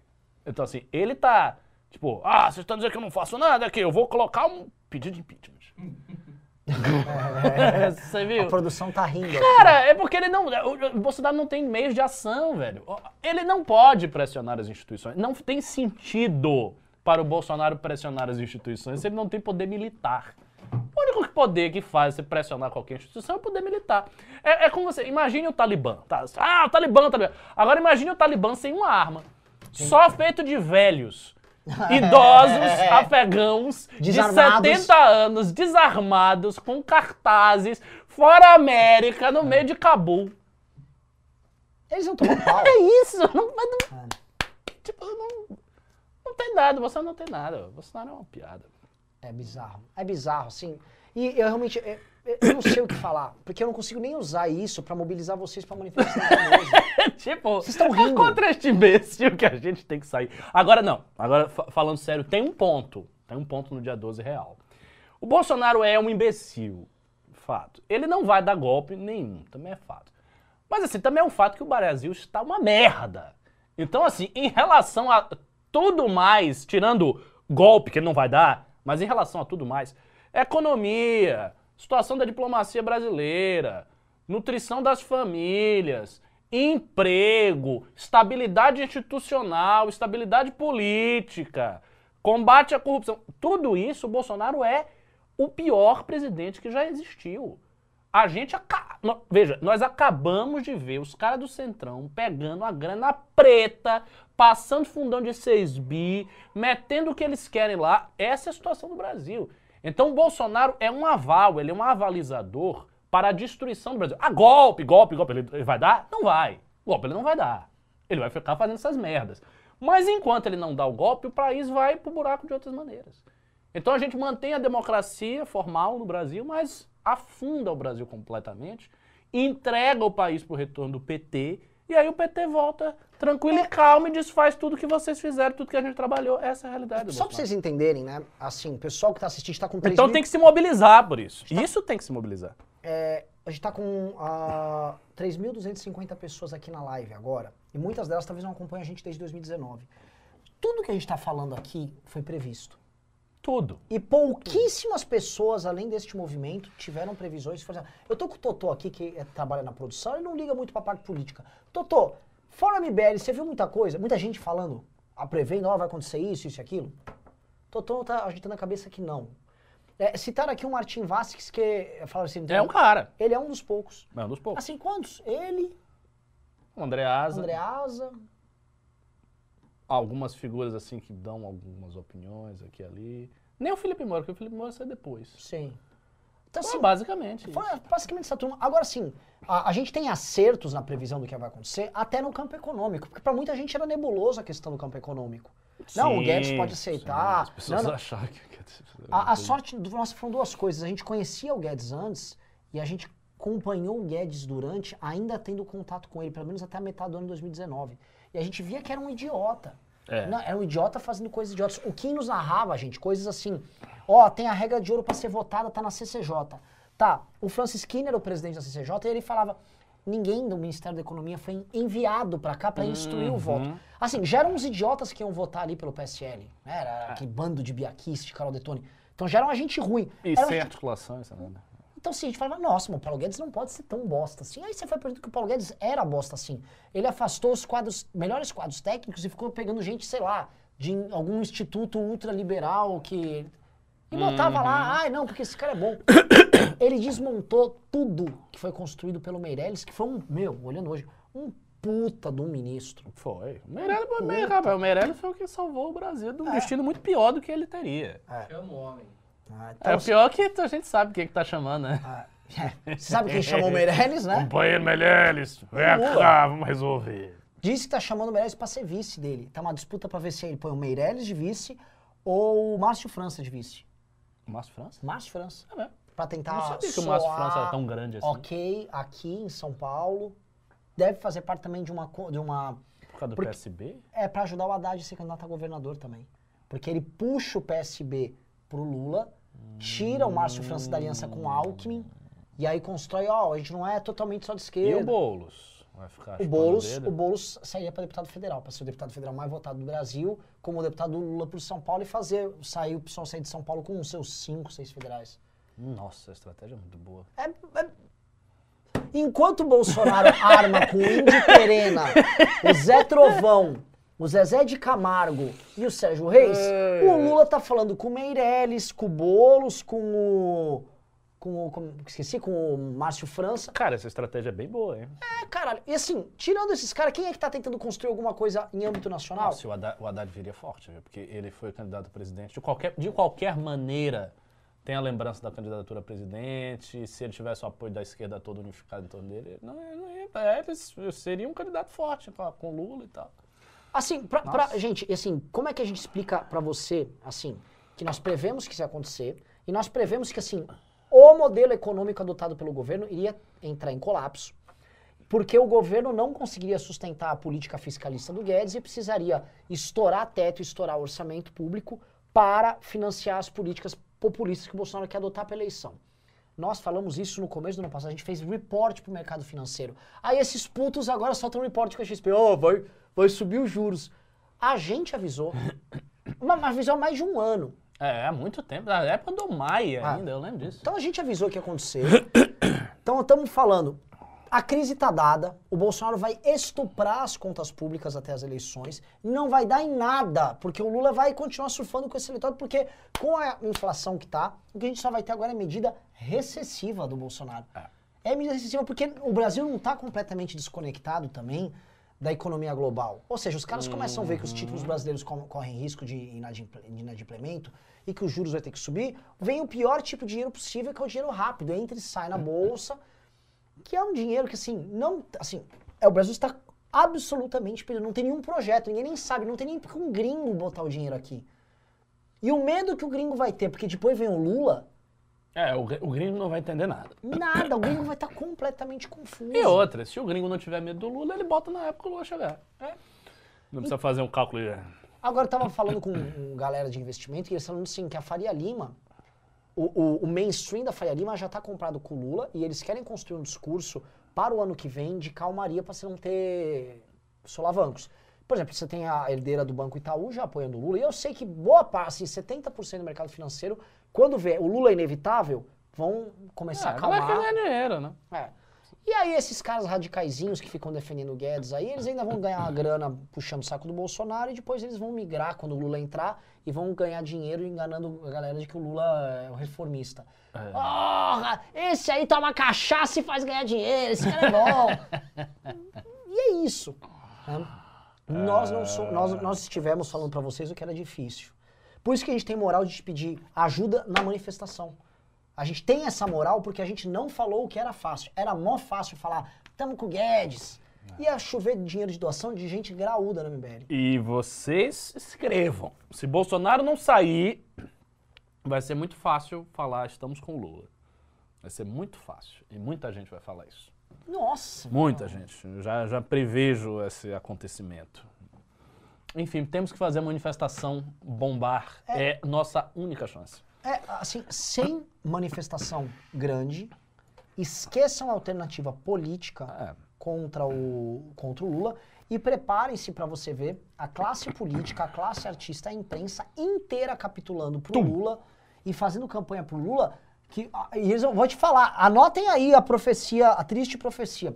A candidatura do Lula não é uma candidatura do Lula, mas é a candidatura da democracia. Exatamente. Vocês querem viver com o Talibã evangélico do Bolsonaro? Exatamente. Não, você tem que voltar vir com as luzes do Lula. Isso aí. Lula que estava hoje com o MST lá em Pernambuco. O Lula que vai vir com uma mão com o Meirelles e com a outra com o É, Sted. sempre ele fez, sempre. É impressionante. Isso eu me lembro de artigos do Olavo, artigo velho do Olavo falando sobre isso. O Olavo, eu, não- eu lembro disso. Na mesma semana o Lula foi homenageado em Davos e homenageado no Fórum de São Paulo. Na mesma semana. mesma semana? Mesma semana. Ele, consegue, ele é assim, habilidoso. Ele fazia exatamente isso. Política de esquerda pra cá, política de direita pra cá, vamos aqui, vamos aqui. Ele vai fazer a mesma coisa. E aí vai vir esse discurso mesmo, que muita gente vai dizer, olha, eu não votaria no Lula, não sei o quê, eu tenho minhas diferenças, eu sempre tive minhas divergências com o PT, mas agora tem algo mais importante do que essa questão de PT, não PT. Nós de- devemos de- defender a democracia. Vai ser esse o discurso. Tipo, não, a gente entende as divergências, mas é, ganhou na eleição, ganhou na urna, contra o fascista, o país está vindo pro buraco. Ah, vamos diminuir a polarização, vamos diminuir esse, esse radical, essa tensão toda hora. Cara, E outra coisa, é, você comia um churrasquinho na época do Lula, né? Pois é. Também não era esse não era essa coisa toda. Ah, vai ser Venezuela. Você Ó. viu Venezuela? É, é isso. aí. E aí o Meirelles, assim, eu vou falar, o Meirelles, vai ter outra carta ao povo brasileiro com o Meirelles, Hum. anunciando retorno às políticas de fiscalismo, porém com um bom ano de recuperação. Aí a esquerda vai chiar, mas vai chiar daquele jeito. Eu chio, não sei o quê, mas era o Bolsonaro, agora o Lula. É, é, é, é. Tá muito fácil. Nossa, a bola do PT tá redonda demais. A única coisa que faz a bola do PT, não digo não ficar redonda, mas poder não ficar, é a manifestação do dia 12. Porque ela pressiona diretamente o Bolsonaro. Ela pode fazer com que o Bolsonaro perca força. E Bolsonaro fraco é Lula fraco. Bolsonaro fraco é Lula fraco. Por isso que os petistas ficam lá com raiva da manifestação. É por isso que os petistas foram arrancar os É, adesivos. eles Não foi- sabem o que eles estão fazendo, não é maluquice. Ninguém é otário ali. Eles estão jogando o jogo mais fácil do mundo. Eles cara, a gente tá jogando no easy, eles não precisam nem mobilizar. Posso falar, a imprensa não tá nem precisando operar pro Lula, igual operou pro Boulos. Não, tá parado. Tá parado, porque o Lula não precisa fazer nada. Né? Vamos ler Pimba? Vamos Essa- lá. O programa fluiu assim. Foi, foi, foi muito bom o programa. Vamos lá. Ah, Eu vou demorar um pouco pra responder esses pimba. Nossa, deve, vamos deve ter uns pimba complexos. Tenente Bigodes disse: Renan, seu desonesto, você não leu meu pimba inteiro ontem. Não sou anomalia ANCAP bolsonarista e eu vou apoiar totalmente o Arthur se ele cortar gastos e impostos. Aceito negociar um minarquismo. Coitado, você tem que negociar ainda, você não vai virar escravo do Lula. É, e o Arthur, assim, outra coisa, não venham com esse, essa ideia de que ah, se o Arthur chegar, ele vai cortar tudo. Calma aí, não, não pode. Ele tem que fazer um negócio muito discreto. Eu acho, inclusive, minha, minha opinião sobre gestão do MBL. Para mim, a primeira gestão do MBL no executivo, e vou dizer isso aqui para vocês, o MBL tem que fazer mais ou menos tudo o que bons governos fizeram sem mudar quase nada. Sem sobressalto. Ele tem que fazer um Eu bom acho. governo. Ele, ele É. tem que fazer um bom governo. Porque Posso senão falar? que nem um Bolsonaro, ah, vou mudar tudo, tá? E não muda, e aí se fode, aí se complica. Não, não, não faça isso. E ainda mais, se o Arthur foi governador de São Paulo, a gente está analisando, está tendo reuniões diárias sobre aqui. A situação não é grave, a situação em, em nenhuma grande área, tirando a habitação em São Paulo. É, e eu, assim, São Paulo está com 20, 30 bilhões para investir. São Paulo está com a questão fiscal resolvida. O problema de São Paulo não é agora enxugar gastos e não sei o quê. Que é o grande problema do liberal, assim, não, corta tudo quando chega lá. Cara, não é esse o problema agora. O problema é, tipo, como pegar uma economia dinâmica como essa e deixar ela para e passo com as economias mais dinâmicas globais. Isso. Como incentivar o, o que a quarta revolução chegue, in- che- industrial chegue aqui no Brasil e em São Paulo de verdade. É outra pegada. E acho que é assim, a gente não tem que construir na, do zero. Tem que fazer dando muito, seguir a estradinha ali, sem grandes, grandes agonias. O, o Tenente Bigodes falou: lança uma enquete e tira a prova. Você é libertário, minarquista, liberal, centro-direita, esquerda. Vamos ver quem tem mais expressão aqui. Um dia a gente lança. Vitor Granja disse, aproveitando o tema, o que foi essa bandeira de vocês imitando os Estados Unidos? Cringe. Eu não sei se tem a bandeira rosa nossa aqui. A gente tem uma bandeira rosa, aqui não é imitação dos Estados Unidos. É, a tem- bandeira nossa. velho. No Pael disse, Sérgio Reis era o Pirilampo ou o Saracura? Ele era um dos dois. Sempre preferiu o Almir Sater. Aliás, você já ouviu o Almir Sater? É bom. É o gênio da viola caipira, sim, é o Jimi é, Hendrix o da Almir Sater viola. é muito bom, é verdade.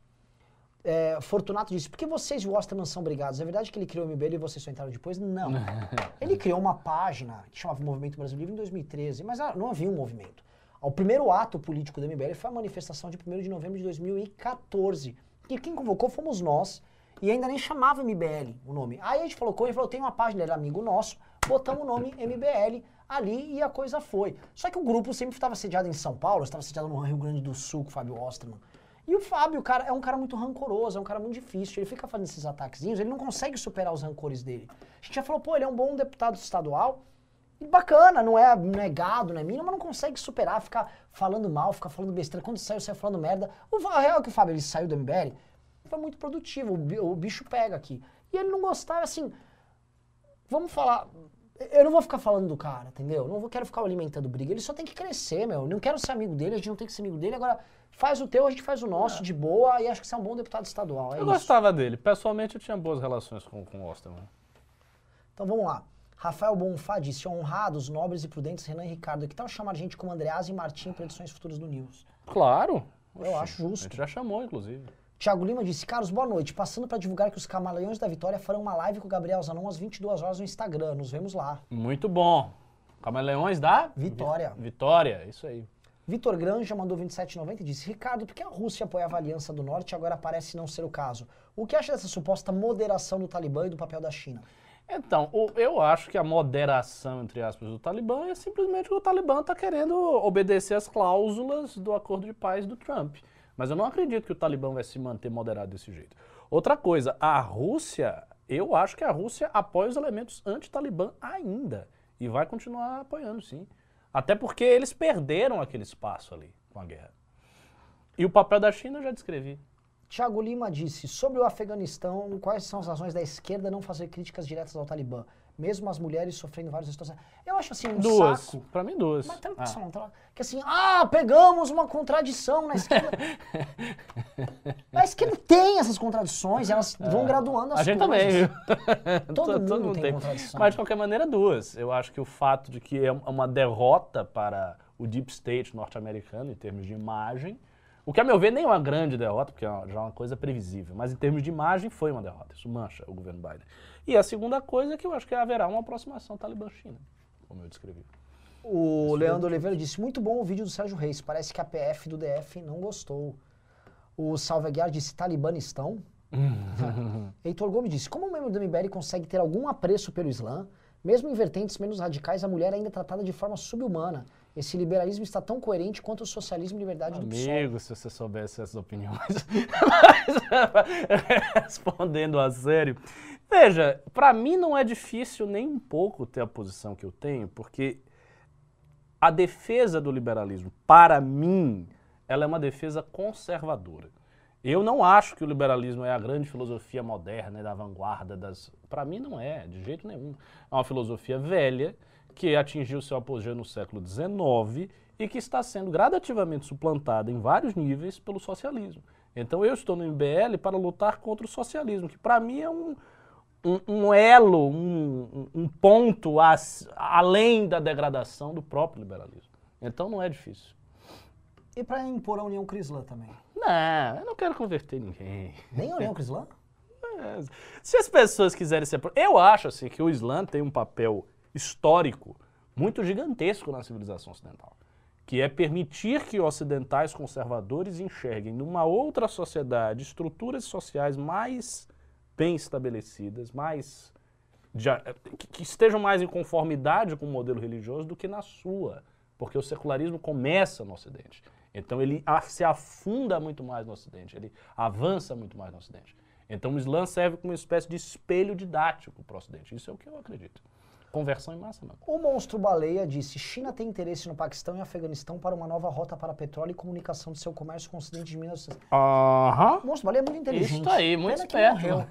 Mas É, é o é seguinte: aí. é a rota da seda que a China está Tá desenhando. fazendo a rota deve ser gigante. E é muito louco, né? A história do mundo, no fundo, é a história dessa região. Praticamente. É assim, a história do mundo O passa... livro que eu te prometi de, de te emprestar, você quer, né? Do Quero. Peter Frankopan. É só- exatamente sobre isso. É a, a dinâmica, a- assim, eu tava pegando, eu ia falar hoje, mas a gente vai fazer uma outra live sobre isso, do, da origem ariana dos Pashtuns e não sei o quê. E como, puta que pariu, a treta que passa ali no Afeganistão, todas as grandes tretas, passou mongol lá, passou mongol, e Uno, passou, tinha gente que confundia os, os Pashtuns com os Unos, eles eram chamados os Unos brancos. É, passou, o Alexandre Grande passou, puta, passou qualquer coisa, passou xiita, passou, passou tudo, Tudo passa por ali. E a China tá criando uma puta rota de comércio, de gente, de infraestrutura monumental. É o grande trabalho de desenvolvimento desse século da China. E passa por ali e ela tá ganhando. Aí, sabe o que é verdade? A China. A China está ganhando. É. Até agora. Vamos ver até quando, né? A Rússia também estava. A União Soviética, vamos ver. O... Agora, agora sim, só um, um parêntese.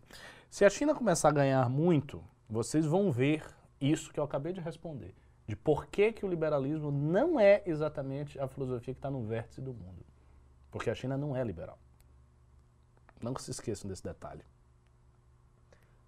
Michel Cury disse: Fênix da Vitória na área, a vibração está muito boa nas ruas, nos panfletos e nas faixas. Vamos pra cima, doem. Esse é o ponto, pessoal. Assim, tá maravilhosa a live, estamos com 3 mil pessoas lendo pergunta aqui. Mas, porra, manda a porra do Pix. Eu queria chegar nos 5 mil de Pix Tá hoje, pelo menos. Pix tá ainda, fraco né? de Pix, tá, não, chegou a 3. É, tá com dois. Manda o Pix, gente. Manda, por favor, o Pix. Pablo Alves falou: Professor Ricardo, pode-se dizer que o objetivo do Talibã é apenas religioso? A briga deles é apenas contra a secularização? Não, o objetivo do Talibã é impor o seu domínio na região, ponto. Mas é um objetivo primariamente político. Agora que você não deve distinguir a coisa, isso é uma mentalidade muito afeita ao cristão e ao cristão moderno. Tentar distinguir o que é religioso do que é político. No Islã as coisas estão unidas. E assim, o, o Talibã é um movimento islamita extremista. Existem um monte de movimentos islamitas que vão desde os mais extremistas, ah, extremistas até os menos. Então você tem a Irmandade Muçulmana, que é islamita, você tem a Jamiat Islâmica, que é islamita, você tem o Talibã, você tem o Al-Qaeda, você tem o Jihad, Jihad Islâmico, você tem o Al-Shabaab, você tem o Boko Haram, você tem movimentos que não são radicais desse tipo, como por exemplo, você tem os, os movimentos guerreiros contra o Israel, o Hamas, o Hezbollah, você tem a Revolução Iraniana, você tem um monte de coisa nesse sentido. Porque hoje, isso eu falo sempre, o Islã político, a ideia de uma política centrada no Islã, isso está vivo no mundo inteiro. Coisa No que no cristianismo não, Não tem. está, porque não tem. Tem um ou outro, um, alguns grupos específicos, pra- noroeste da Índia, algumas coisas na África, mas muito pouco. No Islã isso está vivo no mundo todo. Então, Leandro é. Oliveira disse: Vi Minion de classe média reclamando do preço da gasolina esses dias. Acho que a conta da economia está começando a cair pro governo. Tá. Não, não, tá assim. A conta da economia, ela é inevitável que chegue. E as pessoas topam segurar a ideologia até o padrão de vida delas mudar. E o padrão de vida da É. classe média está mudando e mudando muito rápido. Tem muita Sempre para pior. sempre para pior. O fato dos filhos dessas pessoas não estarem arrumando emprego e as coisas estarem ficando caras, isso, isso não adianta. Não há humor pelos olhos verdes do Bolsonaro e, e revolução do índio terena que resolva. É. O Mailawa disse: com o apoio da China, o Afeganistão não pode estatizar o território talibã através do exército afegão, projetando suas forças militares para a intimidação de forças como a OTAN e blocos ocidentais. Mas eu não entendi por que, que isso aconteceria. Você fala o que? O governo regular do, do Afeganistão que está caindo? É isso? Não tem, não tem muita lógica. Ou a criação do governo do Talibã, talvez eu esteja dando a entender isso. Mas o, o- o governo talibã está aí. Eles tomaram Cabo, eles tomaram o país todo, eles vão governar o país. O Diego Cardena falou: o novo do Mato Grosso do Sul postou no Facebook que apoia a manifestação do 12 do 9 e está levando críticas. Vamos curtir e dar uma força a, to a todo, apoia a manifestação que podemos para que ela ganhe corpo. Dê uma Nossa. força para eles. Felipe Donadi mandou 10 reais disse: muito bom o programa de sexta, esclareceu muitas movimentações de Bob Jeff e Weintraub. Acham que fora da presidência Bolsonaro será expulso do bolsonarismo? Olha que interessante. Fora da presidência, Bolsonaro será expulso do bolsonarismo. Eu acho que ele não será expulso. Eu, eu acho que a figura dele vai cair muito em termos de tamanho dentro da direita. Por que ele não presidente, ele vai ser o grande líder? É, Fazer coisa- quê? é, o problema é assim, ele, ele é uma causa em si agora na presidência. E fora da presidência ele vai ser uma causa em si? É isso. Não vai. Eu não, eu não vejo sentido. Porque naquela época fazia, porque Bolsonaro de fato era o único cara que foi totalmente alinhado por eles e que tinha popularidade. Então ele ficou alinhado, ele começou a crescer de popularidade tal, virou presidente. Aí, ok. Mas a, a popularidade do cara tá caindo. Ele não vai ser mais presidente. Eu acho que eles vão esperar a popularidade do cara cair e botar outro no lugar. Isso, e outra coisa, as causas dele tem outros pegando. Agora, Exato. eu vou deixa eu dar uma acelerada que sim. Tem É, vamos, vamos, vamos, vamos. É, o Jaca Tatu falou, Ricardo, você acha que o Talibã, depois de consolidado, não vai radicalizar? Eles vão ser mais pragmáticos agora ou a coisa vai piorar? Discordo, vai radicalizar. Fernando Passinho disse, Ricardo, que livro ou documentário você indicaria sobre a Guerra Fria? Diga dois. Sobre a Guerra Fria, nossa, aqui de cabeça não me ocorre. vai. Tarkovsky. Juliano Lerner disse, enquanto tivermos governos barra líderes que tomam decisões baseadas em religião, o mundo estará em conflito. São raros os países onde isso dá certo. Nha, nha, nha, nha. O mundo tá conflito sem religião com religião. Não, não tem nada a ver. No Pile disse, Sérgio Reis é o guardião da casa de touro? É, ele tá louquinho pra usar armadura. Carlos Cortez disse, Fênix da Vitória informa, assina logo a petição para vir a pautar o impeachment do Bolsonaro. Só tem 4.150 assinaturas. Daniel disse, Ricardo e Renan, boa noite. Na opinião de vocês, existe alguma coisa que os Estados Unidos pudessem ter feito que levasse a um desfecho menos negativo? Não ter apoiado o Talibã contra a União Soviética? Não faria muito sentido. Os Estados Unidos apoiam quem dava para apoiar contra a invasão da União Soviética. Estela disse, Renan, mandei um áudio por mensagem no Instagram, sugestão pro dia 12. Não está muito bom, mas é The White Stripes. Ah, mas é, pô, a música do MBL usa White Stripes. Dum, dum, dum, dum, dum, dum, dum. Fernando Ema disse, por que os refugiados migram para a Europa e não para países próximos geograficamente e ideologicamente como Arábia Saudita, Catar e Bahrein? É, porque eles procuram vida melhor. Mas não assim, mas veja, eles migram também para Não, não, mas assim, isso A é uma, Turquia tem uma quantidade de refugiados gigante. tem um pouco de ficção É, aí. a tem, maior parte dos refugiados, É. eles ficam no... A galera acha que tipo, a galera toda vai para Europa. Não é, não é assim que funciona. Muita gente está saindo agora do Afeganistão e tá indo para a Índia. Agora, os países do Golfo, eles botam Eles- eles bloqueiam, né? dificuldades. Ah. Ira do Leão Homem disse: Eu preciso fingir que o Oriente Médio não existe para não virar um nazosta maluco. Enfim, adesivaço foi top, muito legal, reencontrar vocês. Infelizmente não pude ir até o final beber com vocês, mas fica pra próxima. Gustavo Pertilli disse um apoio ao movimento. Diego Natan disse: Eu abandonar os curdos do Iraque, os curdos da Síria, agora os afegãos dos centros urbanos. Será que ser aliado dos Estados Unidos é um mau negócio? Ser aliado dos Estados Unidos é um péssimo negócio. Lembrando que o Bolsonaro, é, eles se consideram aliado dos Estados Unidos. Não é bom. Melaua disse: Renan, eu não sou uma lua crescente islâmica, eu sou um buraco negro supermassivo no centro da galáxia Messier 87, o único fotografado com sucesso. Uau. Thiago Cardoso disse: Pimbinha para comprar uma garrafa de Raisca. Fabrício Costa disse: existe uma chance de, polarização política no Brasil gerar um conflito armado? Eduardo Tenório disse: se hipoteticamente eu fizer um site para combinarmos votos no legislativo, pode dar problemas legais? Não sei. Igor Fernandes disse: no caso de uma possível guerra fria entre Estados Unidos e China, como fica para nós este pobre. Pô, você quer mandar uns Nossa. 10 reais para fazer uma análise geopolítica? né? Corujão disse: Sérgio Reis é nosso talibã. Sanitec disse: ótimo trabalho para vocês, não posso estar na manifestação. Mandou 20 dólares. Muito obrigado. Valeu. Diego Souto disse: não tem como o Brasil ser mais caricato. Tem, calma que não chegou Hum. olha. no fundo. Davi Pirajá disse: professor, através de perspectivas ideológicas ocidentais, e qual seria a posição de um conservador quanto à radicalização da cultura islâmica? Saudades de Salvador. Depende, leia os livros do Roger Scruton sobre isso, você vai ter uma posição standard, mas eu discordo dele. E eu acho que ele está profundamente enganado. Café Enlatado mandou 27,90. Ainda do Leão Homem disse: O Bolsonaro é um quadro do Zorra Total escrito pelo Joker. Álvaro Inácio disse: Devemos falar dessa qualidade do Sérgio Reis, que é a sua coragem. Ele tem mais Uau. coragem de dar o golpe que o Bolsonaro. Todos eles. Todos eles. O Weintraub, o Roberto Jefferson. Felipe Santos disse: O humor de vocês está demais. também tem um detalhe, né? Todos eles, nenhum deles pode dar, de fato. né? Tem esse pequeno. É. Quando você tá fora, é mais fácil. Canal do JV disse: Estou confuso sobre ter ou não manifestação. Tipo, calma. A AS disse: Ninguém melhor para reunir o gado do que o próprio rei do gado. Sérgio Reis precisa ir pro Oriente Médio. Álvaro Inácio disse: Essa porra é o He-Man, os mestres do universo. Gente, eu vou. Não dá pra ler tanto. É muito pimba. É, o Diego Moemendes disse: Um amor do presidente. Ah, vamos lá. Parem de dar pimba, parem, parem, parem, que tá vindo mais. A gente, a gente tem que Parem, acabar. parou de dar pimba. Acabou os acabar, pimbas. Tá? E o Costa do pediu pra gente fazer uma live sobre indo-europeu, cara. E, e Eu, perennialismo. eu, eu topo, eu topo, eu topo. Mas, mas vamos. Vamos lá, eu vou ler agora. o- Tem 20, no- 30 pix pra ler. Puta. Nossa! Com, Mas com assim, mensagem, é muito eles? pix, mas assim, só deu 3 mil reais. Mandem o pix! Porra, gente, vamos terminar o programa com 5 mil, a audiência tá magnífica. 5 mil reais eu preciso, eu preciso bater a meta da semana, eu tô com a faca no pescoço, caralho! Eu quero ter que ajudar os outros estados, pessoal. Vamos lá. Caralho, Rafael disse: é possível dizer que o Islã ainda hoje vive algo parecido com a vinda de Cristo para os cristãos no Antigo Testamento? O Messias virá em breve? Vai vir, sim, Imam Mahdi. E eu sou um fiel expectante do, do Mahdi. O, o Matheus disse, que aula, fora Bolsonaro. O Stefan disse, "Ra- o Ron Paul, em 13 de fevereiro de 2009, disse, se eu estiver errado, suave, se estiver certo, fudeu. Túlio Tereschi disse, qual o impacto da vitória do Arthur para o governador dos outros estados? Mudará a visão dos outros políticos? Respeita a mudança de postura? Eu acho que vai Nossa, ser um é impacto grande. gigante Gigante, sobre a, a direita.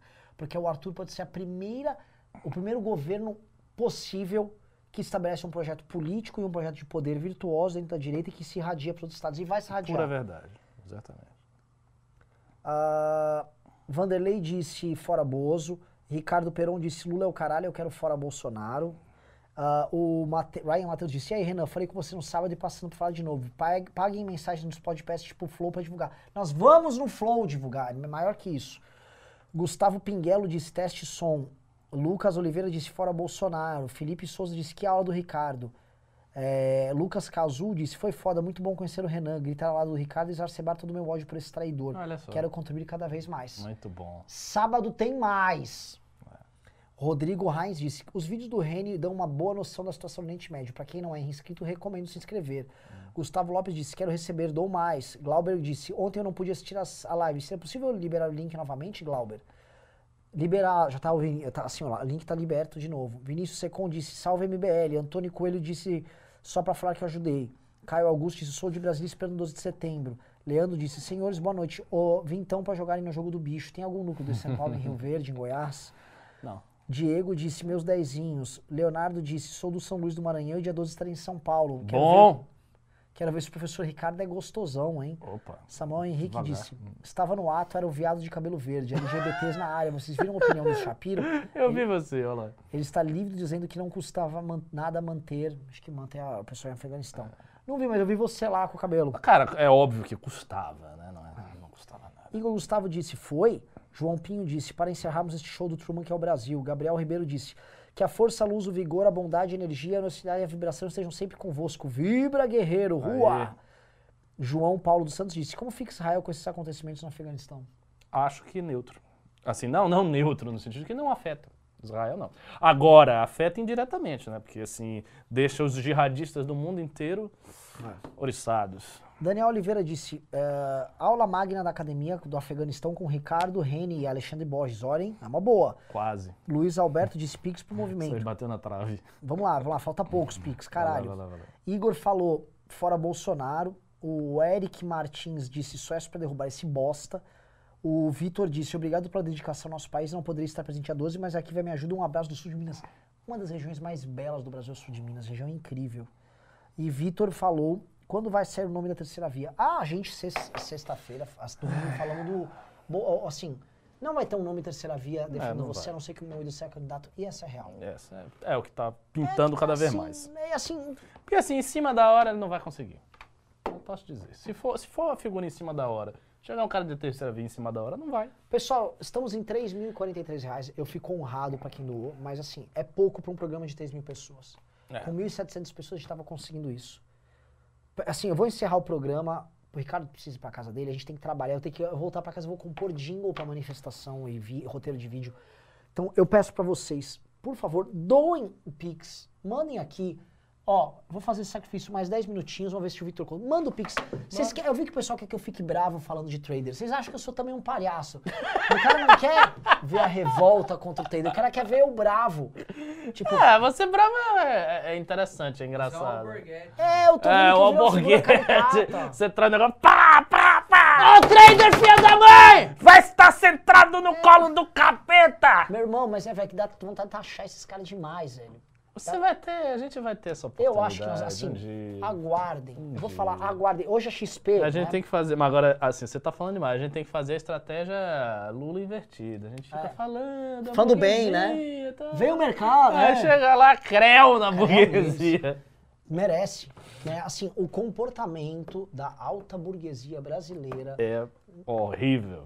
assim, deplo é, é abjeto. É abjeto. Assim, e eles saem de um erro, entram num outro, como se fosse a coisa mais natural do mundo. Eu sou da teoria que a elite brasileira é das piores do mundo que É. existe, em todo lugar. Acho que talvez tirando alguns lugares assim, como a África e tal, que a elite é muito cúpida, o Brasil é a pior. O Brasil tem uma elite desgraçadíssima, porque assim, ele não tem nenhum. É uma elite sem sentimento nacionalista algum, que não tem projeto nenhum, que não liga pra nada, que quer cevar e arrancar as coisas do Brasil. É uma elite terrível. Não, não dá pra. Assim, eles estavam comentando agora. Ah, vocês viram que o presidente do Afeganistão fugiu rápido. Se tivesse algo minimamente. pare- Mas assim. Tá fugia tudo, tudo, tudo Todos, embora. todos. Todos embora. Assim, a Faria Lima ia ser uma, uma, uma avenida fantasma. É. Tá? A, Total. Assim, não, assim, a elite inteira do Brasil, ela ia pegar seus aviões. E assim, eles já têm as casas em Miami, então eles iam todos pra Miami. Iam se encontrar com a elite venezuelana que tá lá. E iam ficar fazendo lives com o Constantino, Hum. lamentando o ocorrido. Exatamente. Entendeu? Então, assim, é uma situação de merda. Ó, o Couto, Porra, eu tô, assim, eu tô começando a xingar trader aqui, Couto. Vê se entrou aqui, por favor, vê se entrou Pix. Entrou Pix, é, é quase ridículo, é quase uma, uma performance de stand-up. O que eu posso fazer? é que eu não tô com tanta raiva do, do Torinho hoje. Eu falo, nossa, eu tava muito puto. Ah, vai, Torinho! É, tá- ó, o cara tá falando a real aqui. Se o Renan não bancar o Valdemiro dizendo que quem não doar não vai pro céu, ninguém vai mandar nada. É assim, infe- infelizmente. Se eu faço news aqui, tem, tipo, 400 reais. É assim. Vocês querem... A galera gosta de ser chicoteada e você exigir também. Tem tem uma coisa meio masoquista nisso, né? Tem, É tem. curioso. Tipo, a gente faz o programa, você tá fazendo o case, a gente passa 40 minutos e entra, sabe, Entra 100 reais. 100 reais! Aí você tem que chegar e dizer: Você tem que doar! Você é um vagabundo! Cadê o dinheiro? A gente precisa fazer manifestação! Doe, vambora! Aí a galera começa a doar. Eu não entendo isso. É pra vocês doarem normalmente, pra gente não precisar ficar se é. esfalfando. A Veja, que- todo assim, programa precisa ter doação. Não, não entenderam a, a lógica da coisa, não? O Ricardo, porra, pá, deu uma aula pra vocês. Era pra vocês darem pimba pela aula. Aí não, É. então só dá o pio que você grita. Gritar. Vocês querem que eu xingue o Plábio Spy? Ah, a gente vai fazer o seguinte, a gente vai fazer um news que a gente não vai ter pauta e não vai ter nada. Vai ser só gritaria É. e dinheiro. A gente vai chegar assim, sentar e dar dois minutos em silêncio, aí começa. Vocês têm que doar! Vambora! É. é. Fumando, toalhinha, uma arma. Doa aí! Doa aí, o Carratu! Pá, começa a tirar chão. Dança aí, Carratu! Pá. Ele fica. Nossa! Ai, ai, ai, Se ai. você atirasse no carratu pra ele dançar, Ah, o Carratu ia ter pediu pra 50 mil Eu também acho. Ele tá aqui ainda? Que sorte, né? É. Ó, é o seguinte, o Carratu pediu duas coisas. Checa, por favor, Arthur. O Carratu pediu pra vocês, terminando o programa ali no, na loja.mbl.org.br, que a gente tá lançando a caneca, não do MBL, a caneca nem Lula nem Bolsonaro, Isso, tem. que vocês vão decidir a cor, se é branco ou se é creme, tá? Então vão lá e, por favor, façam isso. Não agora, depois da live. A segunda coisa que ele pediu é, ah, a gente lançou uma promoção. Acho que vai ser frete grátis pra quem é de São Isso, Paulo. frete grátis pra quem é de São Paulo em compras acima de Sudeste, 200 né? reais. Sudeste em compras Isso. acima de 200 reais. Se você não é do Sudeste, Mas parece que ele vai montar, se você não é do Sudeste, ele vai montar, porque assim, o Correios tem um... Eu não sei, a parte de entrega aqui ficou, tem um negócio barato que eles entraram. sei.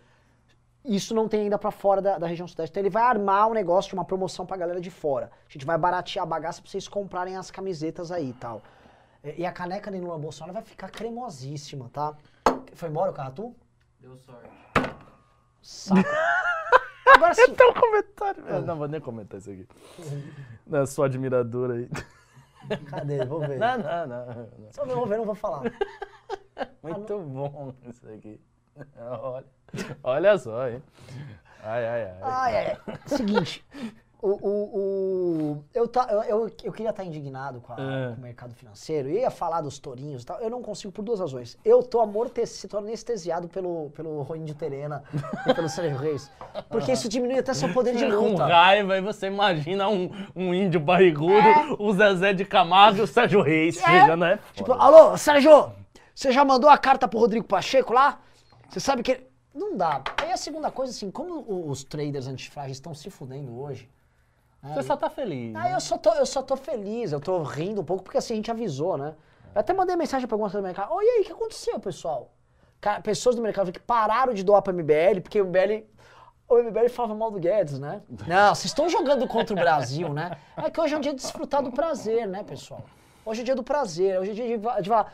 Oi, galera! Deu ruim? Hum, nossa, alguém avisou, né? Que ia dar ruim. O problema de dar ruim é que pra eles não vai dar ruim. Pode dar ruim no longo prazo ali. Quem tá dando ruim é pra todos nós.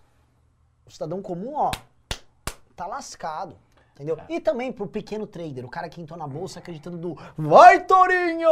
Aí, ó, tal! Pegou o dinheirinho que o cara, o cara fez Uber, salvou a grana, comprou em ação lá, ouviu Vai, Torinho, vai, Guedes, e agora, ó, nha, nha, nha, agora lenhou, né? Uhum. Então é assim, vocês querem. Eu não consigo, não tô com energia pra isso. É, mas va- vamos, vamos, vamos deixar o programa. Tá, É. tá vindo aqui mensagens superiores aqui pra terminar. É? É, Amanda Veterazzo. Tá bom.